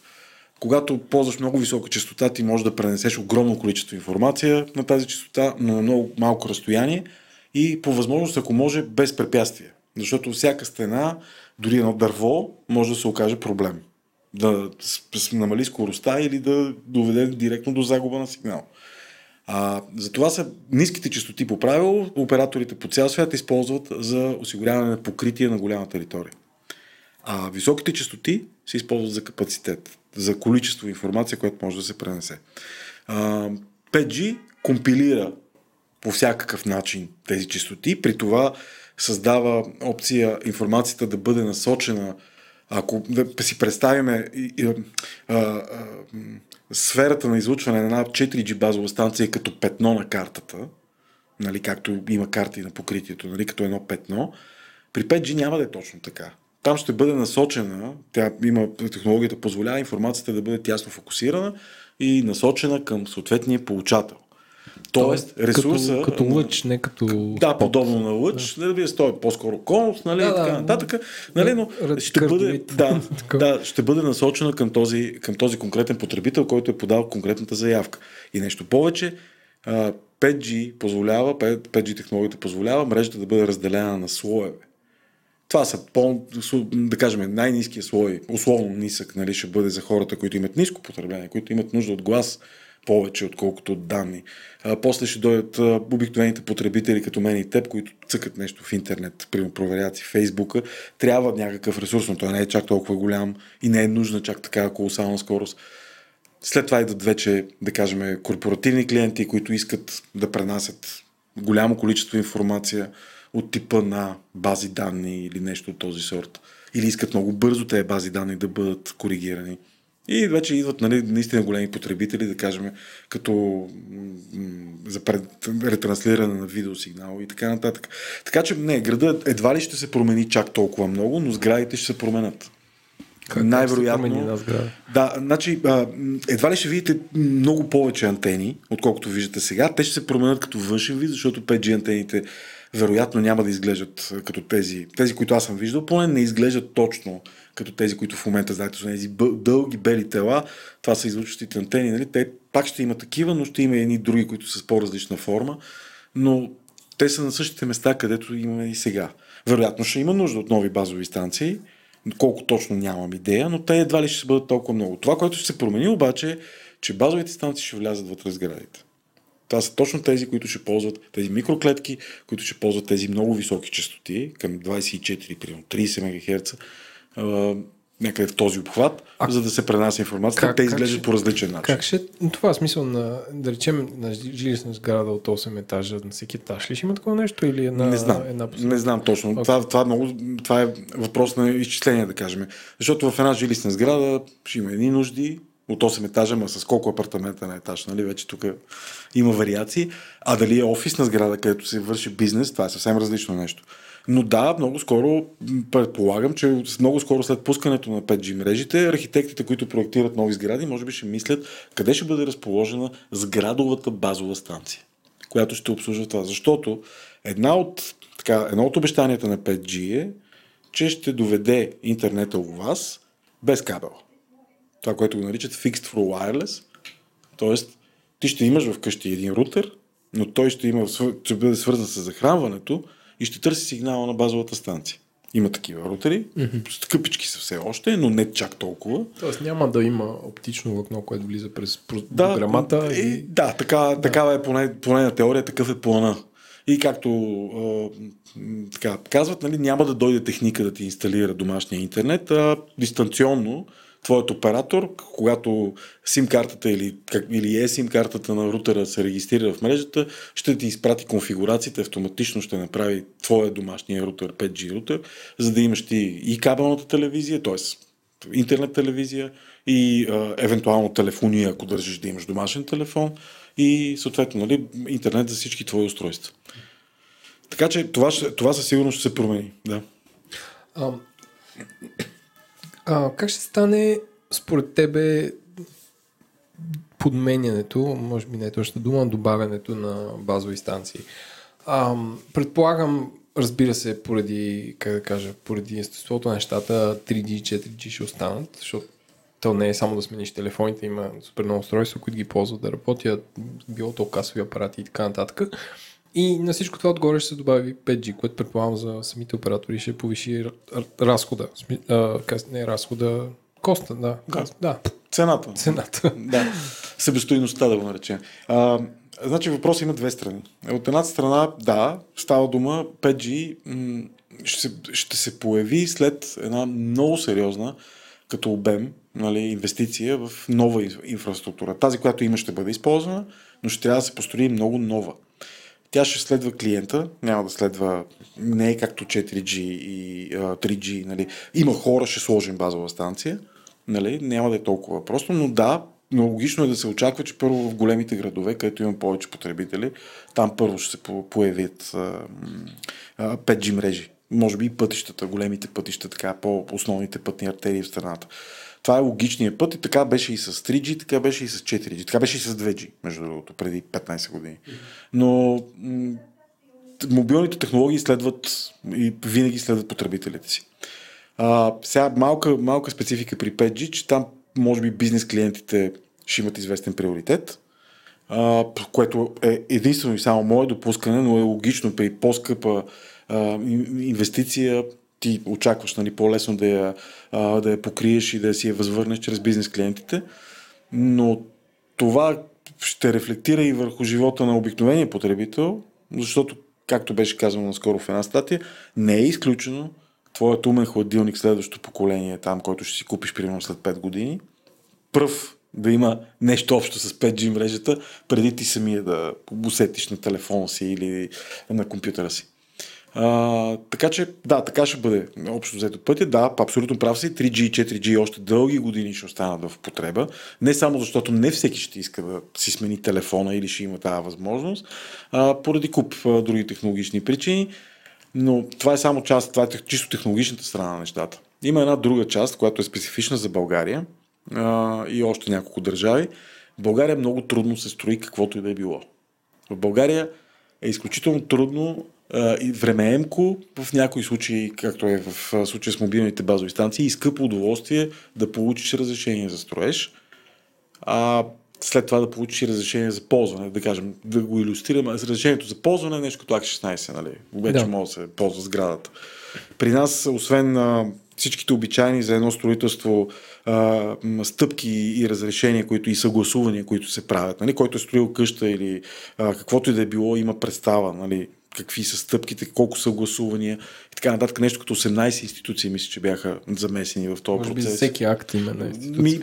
Не, акт е едно, да получиш разрешението за строеж едно, а после да узакониш този строеж, нали, друго там да го въведеш в експлоатация. При нас има и Министерство на здравеопазването намесено, но цялата работа при нас е, че тази разлика е, че всеки апгрейд на вече съществуваща базова станция преминава същия този процес от начало. Сякаш строиш наново, което няма особена логика, защото ти като си ремонтираш къщата, като си смениш тапетите, не взимаш отново разрешение, нали, за строеж, просто ти ще си смениш тапетите. Нали. Ако искаш да смениш щранга, нали, в банята, просто смениш щранга, не отиваш да го съгласуваш с ВИК, пък с БТК, защото тук това се прави, не отиваш да питаш пожарната може ли, не, просто викаш майсторите, те го правят. Нали. При нас обаче не може да стане така. Искаме да сменим антената с по-модерна, по-нова. Това го преживяхме преди няколко години, когато подменихме абсолютно цялата мрежа. За абсолютно всеки обект се мина през този процес. От начало. Да, предполагам, че сега в момента обаче. Сега в момента обаче за първи път, откакто поне аз съм в този бранш и то доста време, мисля, че и откакто има въобще мобилни комуникации в България, държавата е решила да види начините, по които поне апгрейда на базовите станции, да не минава през целия този времеемък и трудоемък процес, а да става малко по-лесно. Единственото нещо, което няма да се пипа, това е съгласуването с Министерството на здравеопазването, че базовите станции и техните излъчвания ще бъдат безопасни. Да. По някакъв начин ще бъде облегчена тази процедура, но това ще остане със сигурност. Това аз мога да си представя. Въпрос от нашия слушател Стан, който твърди, че, т.е. това е вярно, че 5G ще намали рязко лейтенсито или забавянето от искане на сигнал до получаване на нещо от интернет, и ако много хора почнат да го ползват, това би натворило вашите изходящи линии на оператора към, да речем, айде да го илюстрираме с сайтове. YouTube и така нататък. Как, ако приемам, че 5G е по-бързо от интернет, как апгрейдвате другата част на мрежата? Нали? Сега си говорим само на модеми и антени, т.е. нещо, което стига от мене до някаква клетка на 5-10 50-100 метра. Обаче останалата част нещо минава по едни кабели и стига до края до някакъв гейтвей, който вече се свързва с тези неща. Това ще наложи ли апгрейди на това, ако всичко е толкова бързо? Категорично. Но това се е случвало не веднъж вече. И като започнем от производителите на съдържание, да кажем YouTube, нали, те, може би не е най-добрият пример, защото те са и инфраструктура, и контент, нали, но да, YouTube, в момента в който мобилните мрежи започнаха да носят 4K или там, да кажем, 2K видео, YouTube започна да предлага 2K видео, което може да го гледаш на своя мобилен телефон. И това вече дори не ни прави впечатление. Това е нещото, което трябва да го изясним много от сега. Значи, YouTube предлага 2K видео, не защото просто може, а защото знае, че има начин това качество да бъде постигнато на мобилните устройства.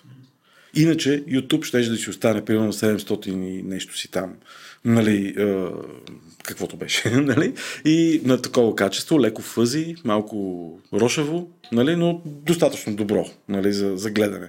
Така, viewing quality, както го наричат. Това е нещото. Значи, инфраструктурата на мобилните оператори ще се обнови и това върви паралелно с процеса, който ще позволи по-високото съдържание, по-голямото количество данни, по-висококачествения филм да могат да минат през това. И всички участници в веригата имат интерес от това нещо. Да, всъщност, като се мислиш, сега аз не мога да се сетя кога YouTube предложи да качваш 4K и да го показваш. Ти можеш да го качиш. Скоро беше. Да. Средно скоро. Или сега, приема в Техномаркет, виждам 8K телевизор и си казвам, това го си го купиш. Трябва. Какво ще гледаш? Да си заснемеш 4 филма с 4K да ги залепиш като квадрат един за друг, за да може да... Аз лично не бих могъл да направя разликата между 4 и 8K, или поне не мога да си представя. Аз, нали, просто виждаш един телевизор, който е по-голям и струва 10 000 да опише, че е 8K, но, нали, до момента, в който Netflix не излучва на такова... На такова съдържание не е... Ти пример как технологията изпреварва пазара. Така, да, друг пример, примерно на HBO. Всичко съдържание HD не е 4K. Netflix малко по-напред е. Повечето техни неща вече са 4K, HDR и така нататък. И само за видео си говорим днес, това е доста тъпо. Не, но това е много добър пример, защото видеото е като че ли в момента в съзнанието на повечето хора най-тежкото нещо, което може да ти се случи. Мисля, като количество данни, което да иска най-много скорост. Да. В света има къде по-интересни процеси, нали, които изискват страшно много скорост. Следващото нещо, което аз, нали, четах, че ще на степен по-сложно, експоненциално ще е по-сложно от това да гледаш видео, е холограмни данни, т.е. за да визуализираш някаква холограма, т.е. ти трябва да излъчиш нещо, което е като видео, ама 3D, т.е. точките, ако щеш, и как се казва, текстурите на една холограма са нещо, което съдържа толкова много данни, че даже хората не са готови с носители, които да могат да покажат, визуализират и процесори и така нататък. Така че, надявам се, след 5 години си говорим за 6G и холограмите, които ще дойдат. След колко години? 5 или повече. Не, китайците примерно онзи ден обявиха, че, нали, това е национална програма 6G. Какво значи 6G? Аз лично не знам. И на тях ще отнеме време. Да, но китайското правителство събра всички производители на апаратура и всички мобилни оператори в страната.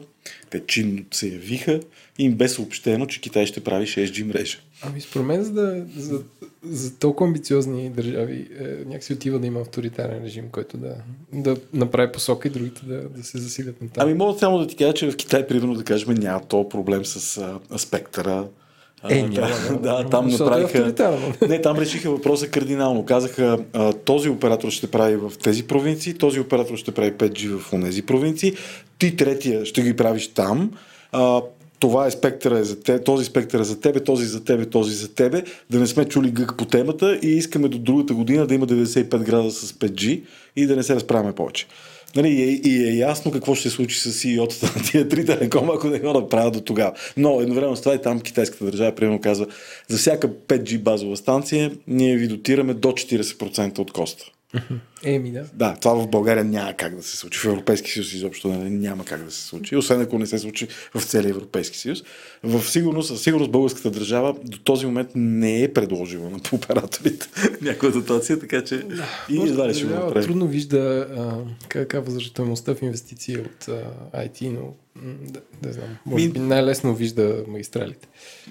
Трябва да ти кажа, че има промяна в мисленето, защото и това е в основата на факта, че в момента се обсъжда промяна на не само как да се освободи нужния спектър, ами как да се даде той на някаква по-поносима и се измерима с европейските норми цена, защото и това се случва в момента. Тепърва се обсъжда и как точно и как.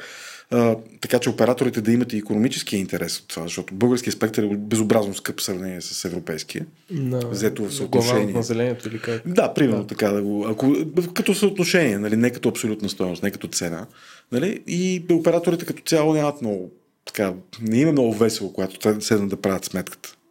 България не е от най-така продуктивните пазари от тази гледна точка. Като кажеш непродуктивни пазари, минава към любимата ми тема, именно митовите и легендите за 5G, които аз честно казвам много ме изненадаха. Защото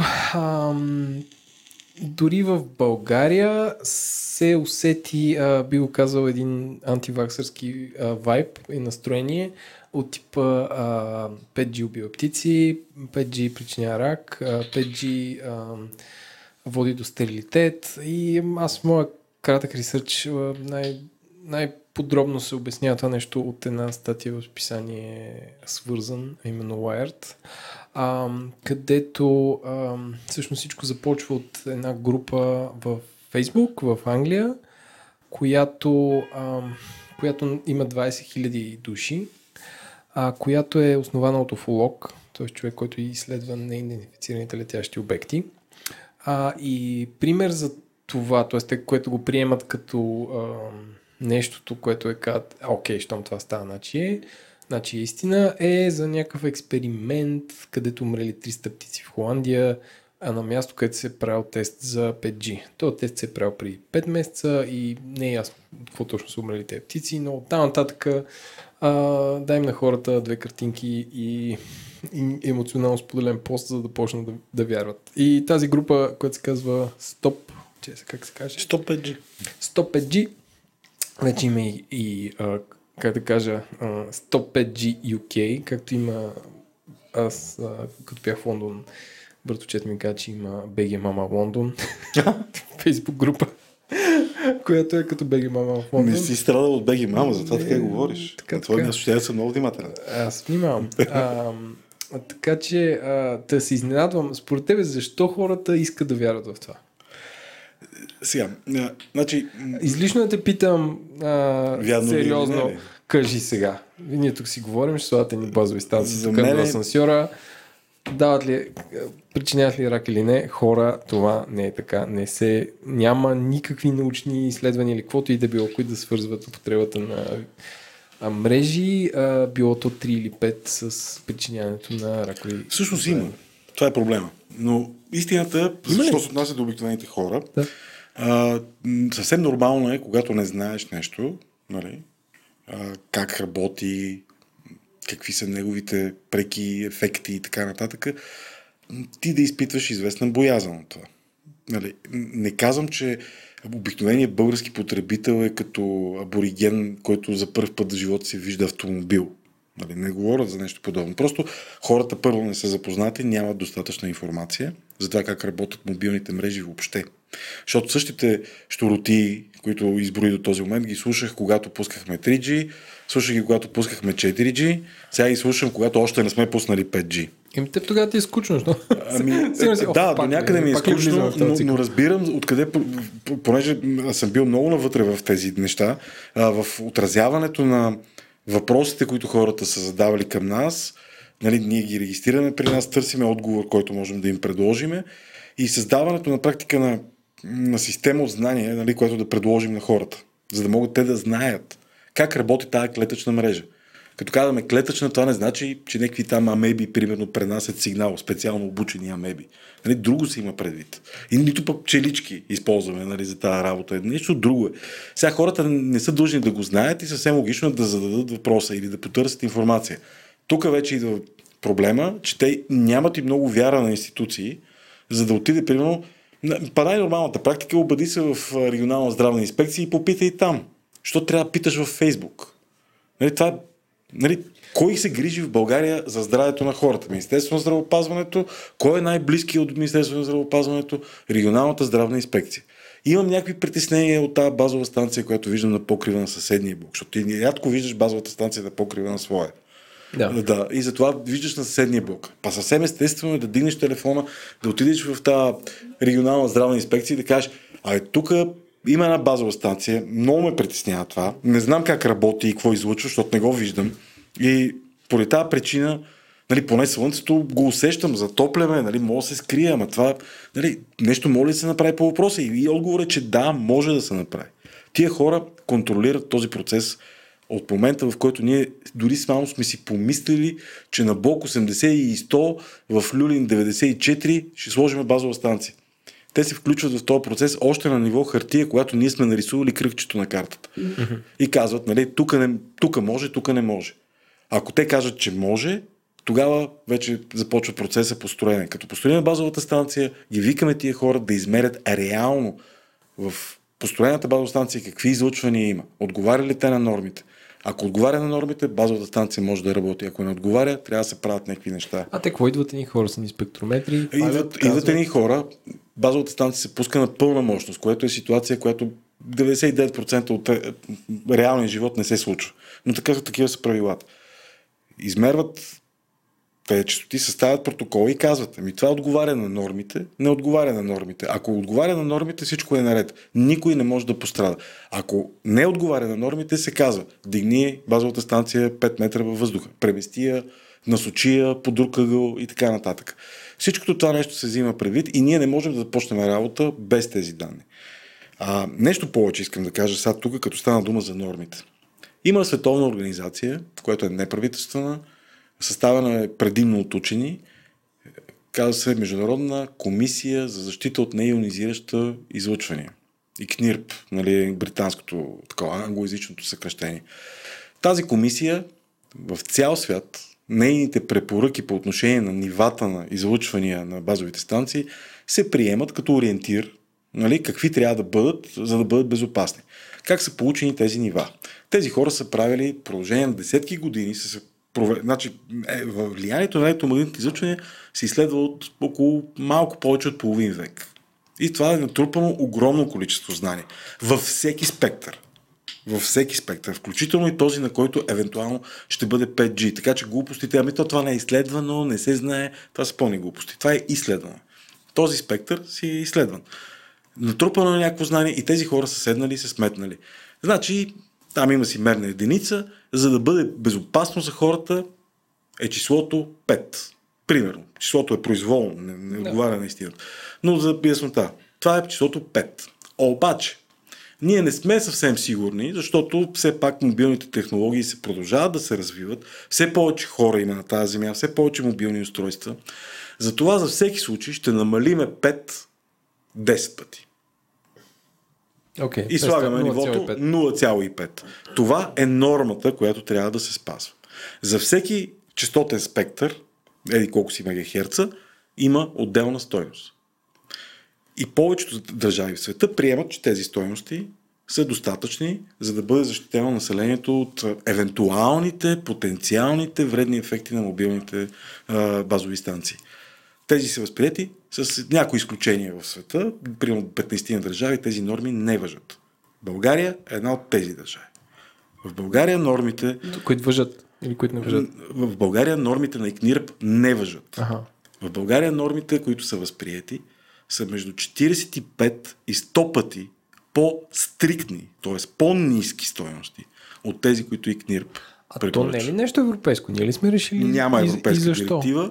Има препоръчителни стойности. Има държави, много малко на брой, където нормите на ИКНИРП, нали, окей, но може и малко по-нагоре. Точно защото има този буфер, който те са заложили още в самата норма.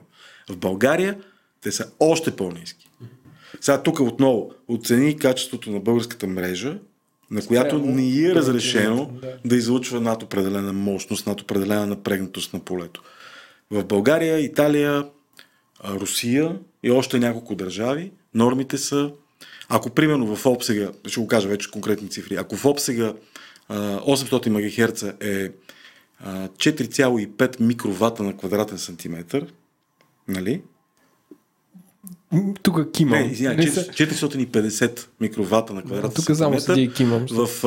В България е 10. Okay. Това е 45. В обхвата 1800, който е един от най-масово използваните за мобилни комуникации, не е само в България, в света, е пак 10 в България. На всичко е 10, но там разрешеното е 1000 по нормите на Икнирп. Okay. Да. Това е нещото. Между 45 и 100 пъти по-стриктни норми за излъчване на електромагнитни полета. Факт е, че има едно нещо, което липсва в цялата картинка.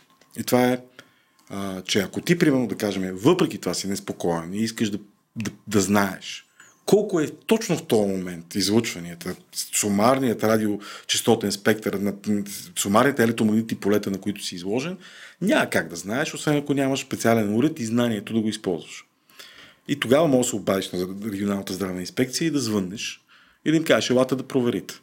И те ще дойдат, ще го измерят, мисля, че е безплатна услугата за граждани, за фирми не, за граждани е. И идват и казват, всичко е в нормата, не, тук имаме проблем и почват да го търсят този проблем.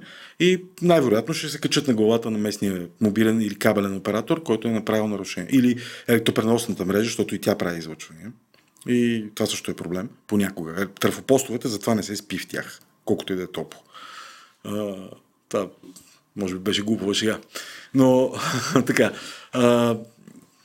Това е нещо, което много бих искал да видя. Държавата да направи, както е направено в Румъния. Има си местния телеком регулатор, си има един чудесен уебсайт, на който мога да влезеш, да цъкнеш на картата, където са нанесени всички постоянни измервателни мониторингови станции.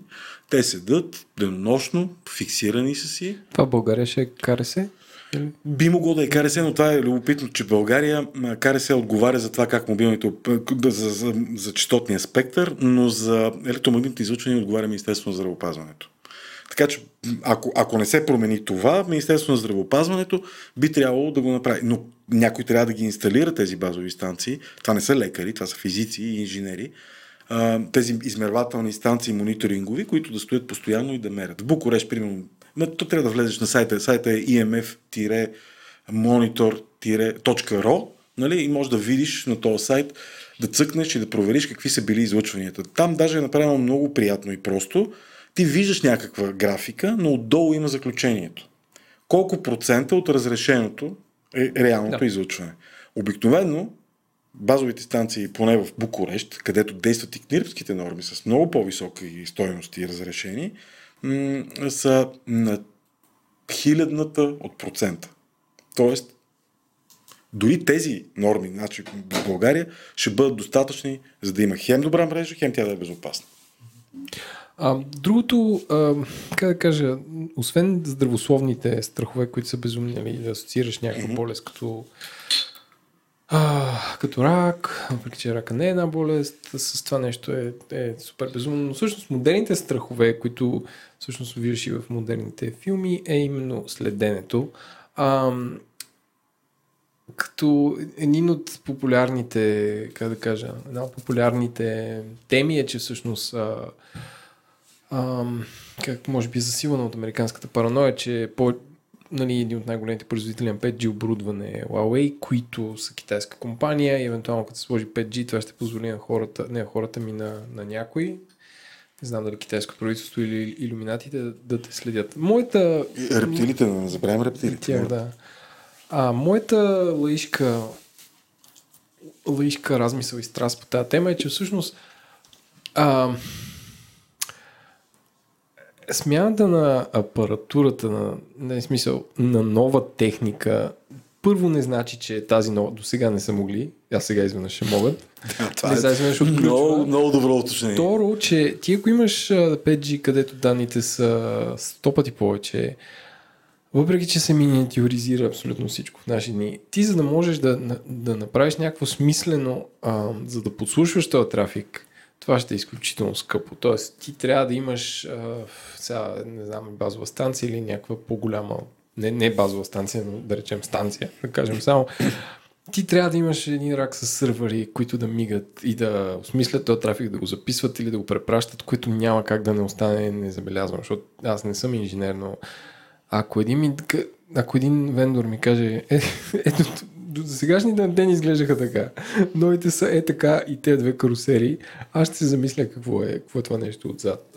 Има ли някаква технологична, как да кажа, според теб технологична база за съмнение, че 5G ще позволи на някой да подслушва? Било то правителство. Ти ползваш и Фейсбук? Оскъдно, но ползваш социална мрежа. Ти си в Twitter. Twitter ползвам често. Да, аз също. И... налага ми се, поради естеството на работата ми, да ползвам и WhatsApp. Добре. Освен това имам Viber, Facebook Messenger. Аз имам една папка чат и в нея има 9 апа. Да, ти разбира се ме водиш. Но аз имам, да кажем, 6 или 6 някъде, примерно да кажем. Освен това ползвам много Google Maps и Apple Maps. Да. Освен това имам и други апове за навигация. Ако някой иска да ме проследи, има много по-лесен начин от това да хаква, примерно, мобилната мрежа, мобилния оператор и да следи това. Има апове, които неволно им даваш достъп до микрофона си, а на други съвсем волно, като да кажем Facebook, като Viber. Да, ти не можеш да го ползваш. Защото са безплатни. Да. И оказва се, хората си те записват без да те питат и оказва се, ти ще си съгласил с това нещо в общото слово. Това е така. Моя размисъл е относно как да кажем, да го качим две нива нагоре. Large scale подслушване, все едно Китай набутва 5G оборудване на Европейски съюз и подслушва всички. В смисъл на такова ниво конспирация. Доколкото поне на мен ми е известно, то се прави. Не знам за Китай, но Националната служба за сигурност на Съединените щати прослушва целият трафик, който минава през американски и европейски комуникационни сателити. Много европейски служби го правят това нещо и те не слушат абсолютно всеки диалог. Те ключови думи следят. Неща там да штракат, нали, те записват страшно много, поне за известно време го пазят, но там са ключовите думи, които тригърват вниманието на оператор, нали, който да го направи това нещо. И затова и много често в реалния живот така се случва, едни данни стават известни или стават интересни месеци след като те са събрани. Просто защото обема е колосален. Да. Примерно така беше в случая с Осама Бин Ладен. Де-факто сървъра е знаел къде е Осама Бин Ладен месеци преди съответния анализатор на съответната служба в щатите да засече всичките сигнали и да го сравни с потвържденията на земния персонал, на хората на място. Но това е друга история. Нали? Ларския наблюдение се случва в момента. Имаш толкова много камери по улиците, които, да кажем, общината, полицията, охранителни системи. Аз се изгледам на наивното, че 5G ще го отвори на степен, защото съмнявам се, мрежовата технология е много по-различна от 4G. Просто, вероятно, модеми и антени ще са по-бързи. Но съмнявам се... разлика в принципа има много малка, да. Да, съмнявам се, като е 5G, изведнъж да е лесно да се подслушва. Тоест, ако се подслушва, точно обратното, защото е доста по-трудно. Аз това казвам, че според мен е една, да речем, преди 10 години диска на компютъра ми не можеше да бъде криптиран. В момента е криптиран.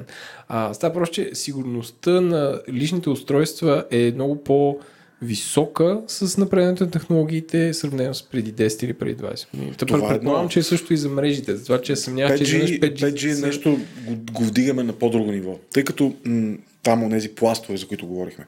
Това позволява там чрез...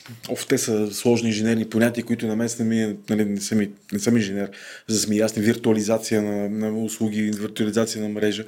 Се позволява един пласт от мрежата да бъде разделен между някакви големи групи потребители. Включително и да кажем, ако има военна база, оператора може да предостави на тази военна база свой ресурс, така че да се изгради автономна, много сигурна мрежа, която може да бъде ползвана от много ограничен брой. На практика ще имаш мобилна мрежа на много малка територия, за много ограничен брой потребители. Представи си го като, да кажем... Към която никой друг не може. Към която никой друг, който не е авторизиран, не може да се закачи. Да кажем, ти живееш в даден блок и блока си има собствена мобилна мрежа, на която не може да се закачи телефон на госта ти, примерно. Освен ако ти не го поканиш или не му дадеш кода за достъп. И това е мрежа, която ползва конкретен ресурс и той си е само за вас. И ако ще, не както е сега, примерно, ти си вкъщи, обаче ако пред блока се събере голяма тълпа народ по някаква причина, моменталически качеството на сигнала и на интернет, или примерно да кажем поканиш си гости вкъщи, те се закачат на Wi-Fi и моментално скоростта ще падне, защото един краен ресурс ще бъде споделен между много хора. А сега ще може да се направи една автономна, такава частна мобилна мрежа само за тези потребители, в която на всичкото отгоре ще бъде доста сигурна. И колкото и да са тези групи в рамките на един слой, те ще бъдат много строго изолирани една от друга, така че и да хакнеш едната група, не може да хакнеш другата. Така че, да, теча в един мобилен оператор е нещо много сериозно. Нали? Теча на информация, но той почти никога, 99% от тези течове на информация не се случват с хакване или подслушване или нарушаване на сигурността на самата технология. А стават по други начин, обикновено през бекдор. Да, нали? Да, в смисъл, че... Някой си изтървал паролата или нарочно е дал на някакво... Съвсем човешки фактори са. Най-уязвимото звено в една система е... Тоест, сигурността на една система е равна на сигурността на най-слабото звено. В този смисъл, да имаш паролата на някой служител е много по-лесно, отколкото да хакнеш 5G мрежа. Така, теоретично. Ами това бяха нашите въпроси. Аз искам да благодаря на нашите слушатели Дът Червено, Сивия Вълчо, Никола П, Стан, Алан и Ботмастър Краш, които помагаха в този брой с техните, бих казал, доста умни въпроси. Моите бяха сравнително малко и сравнително глупави. Така че, Валери, благодаря ти. Как се казва, нещо сме пропуснали да те питаме? Ами, сигурно сме пропуснали нещо, може би някои от нещата не съм ги казал. Нали, сега, за пористите, отново, аз не съм инженер, не ми би било никога интересно да навляза точно кои стандарти, колко точно мегабита ще поддържат. Не мисля, че това беше целта на разговора. Не. Но ако има въпроси в чата, и с удоволствие бих намерил отговора за колегите. Да, ще поканим. Три оператора мога да попитам за това. Добре, окей. Okay. Ти си нашия портал към телекомуникационните оператори. Добре, благодаря ти още нещо. Аз благодаря.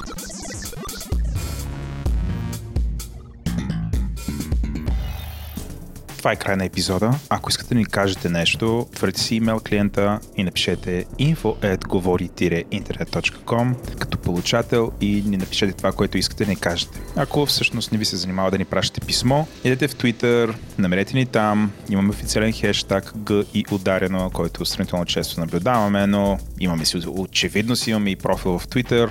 Последвайте ни и ни коментирайте там. Ако искате да споделите любовта, идете и напишете ревю в iTunes.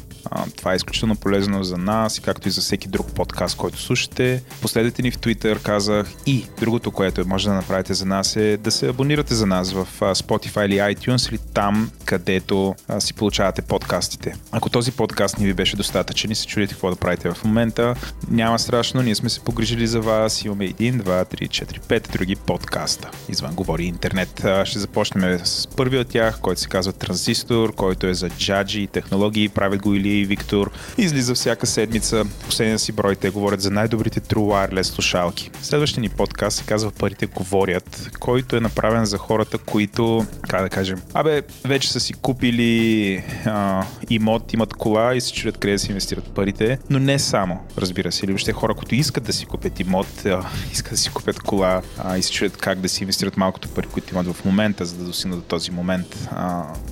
Парите говорят е такъв подкаст, който си говорим с инвеститори, каним много интересни хора и те ни споделят различни стратегии за това как да управляваме парите си. Последните два епизода са доста различни. Един от първия епизод се казва Децата и парите, в който очевидно си говорим за това кога е момента нашите деца да бъдат запознати с концепцията за парите и да се научат да ги ценят. А новия ни епизод, който ще излезе днес, днес е 15.11, се казва инвестиция в стартиращи компании или инвестиция в стартъпи. Епизодът се получи чудесен, идете и чуйте. Между другото, като казваме инвестиции, от една страна, ние там говорим за това как ако имате спестени пари да ги инвестирате в стартъп или пък ако сте стартъп, как да си намерите инвеститор. Ако не ви се говори за пари, искате просто да си хапнете, имаме чудесен подкаст за вас, казва се Дропи Чили, в който Чак и Бойчев си говорят за пост-гурме културата в България и не само. Последният брой е за българските вина и вине ОБГ, говорили се с Силвана Асенова. Ако не ви се слуша за храна, искате нещо сложно да ви бъде обяснено по някакъв прост начин, това е Експлейнерът на Ги, още един наш подкаст, в който господин Николай и господин Бойчев си говорят за тези неща. В последния епизод са обяснявали какво правят гласовите асистенти, кой слуша и дали ни слушат, такъв тип неща. Ако искате да ни слушате на ежедневна база, защото тези подкасти имат различни честоти, обикновено са или са седмични, или двуседмични, имаме и първият български всекидневен подкаст, казва се Ден. В Ден, за разлика от останалите ни подкасти, сме изключително лаконични, до 8 минути с рекламите. Ако има, сега няма реклами, затова е 5 минути. Правим обзор на най-важните новини през деня от технологичния, политическия свят, България, света и какво ли още не. Винаги има малко наука, малко култура. Правят го Димитър Панайотов и цял екип от журналисти. Бих казал, това е задължително нещо, за което трябва да се абонирате. Идете, намерете го в Spotify, да се абонирате за него и си създайте навика, в който всеки ден, когато приключите работа, си пускате този подкаст, за да наваксате какво се е случило през деня и да имате повод за разговор вечерта, като седнете на някоя маса или се видите с познати. Продуцент на този брой беше Еленко, аудиоредактор и монтаж Антон Велев, аудиоконсултант ни е Георги Маринов, комьюнити менеджер ни е Димитър Смилянов, музикът на Дион Тунко, а дизайнът ни е от Ели. Искаме да благодарим на генералния спонсор SBTech, партньорът за живите записи Receipt Bank, патроните, ментори, SiteGround и Oracle и на нашите 160 плюс патрона, които сега аз ще ги прочета, от доста време не съм ги чел, така че ще наваксаме малко с това. Подгответе се, идват един тон имена. Прочиствам си гърлото, пивам водичка и поемам въздух.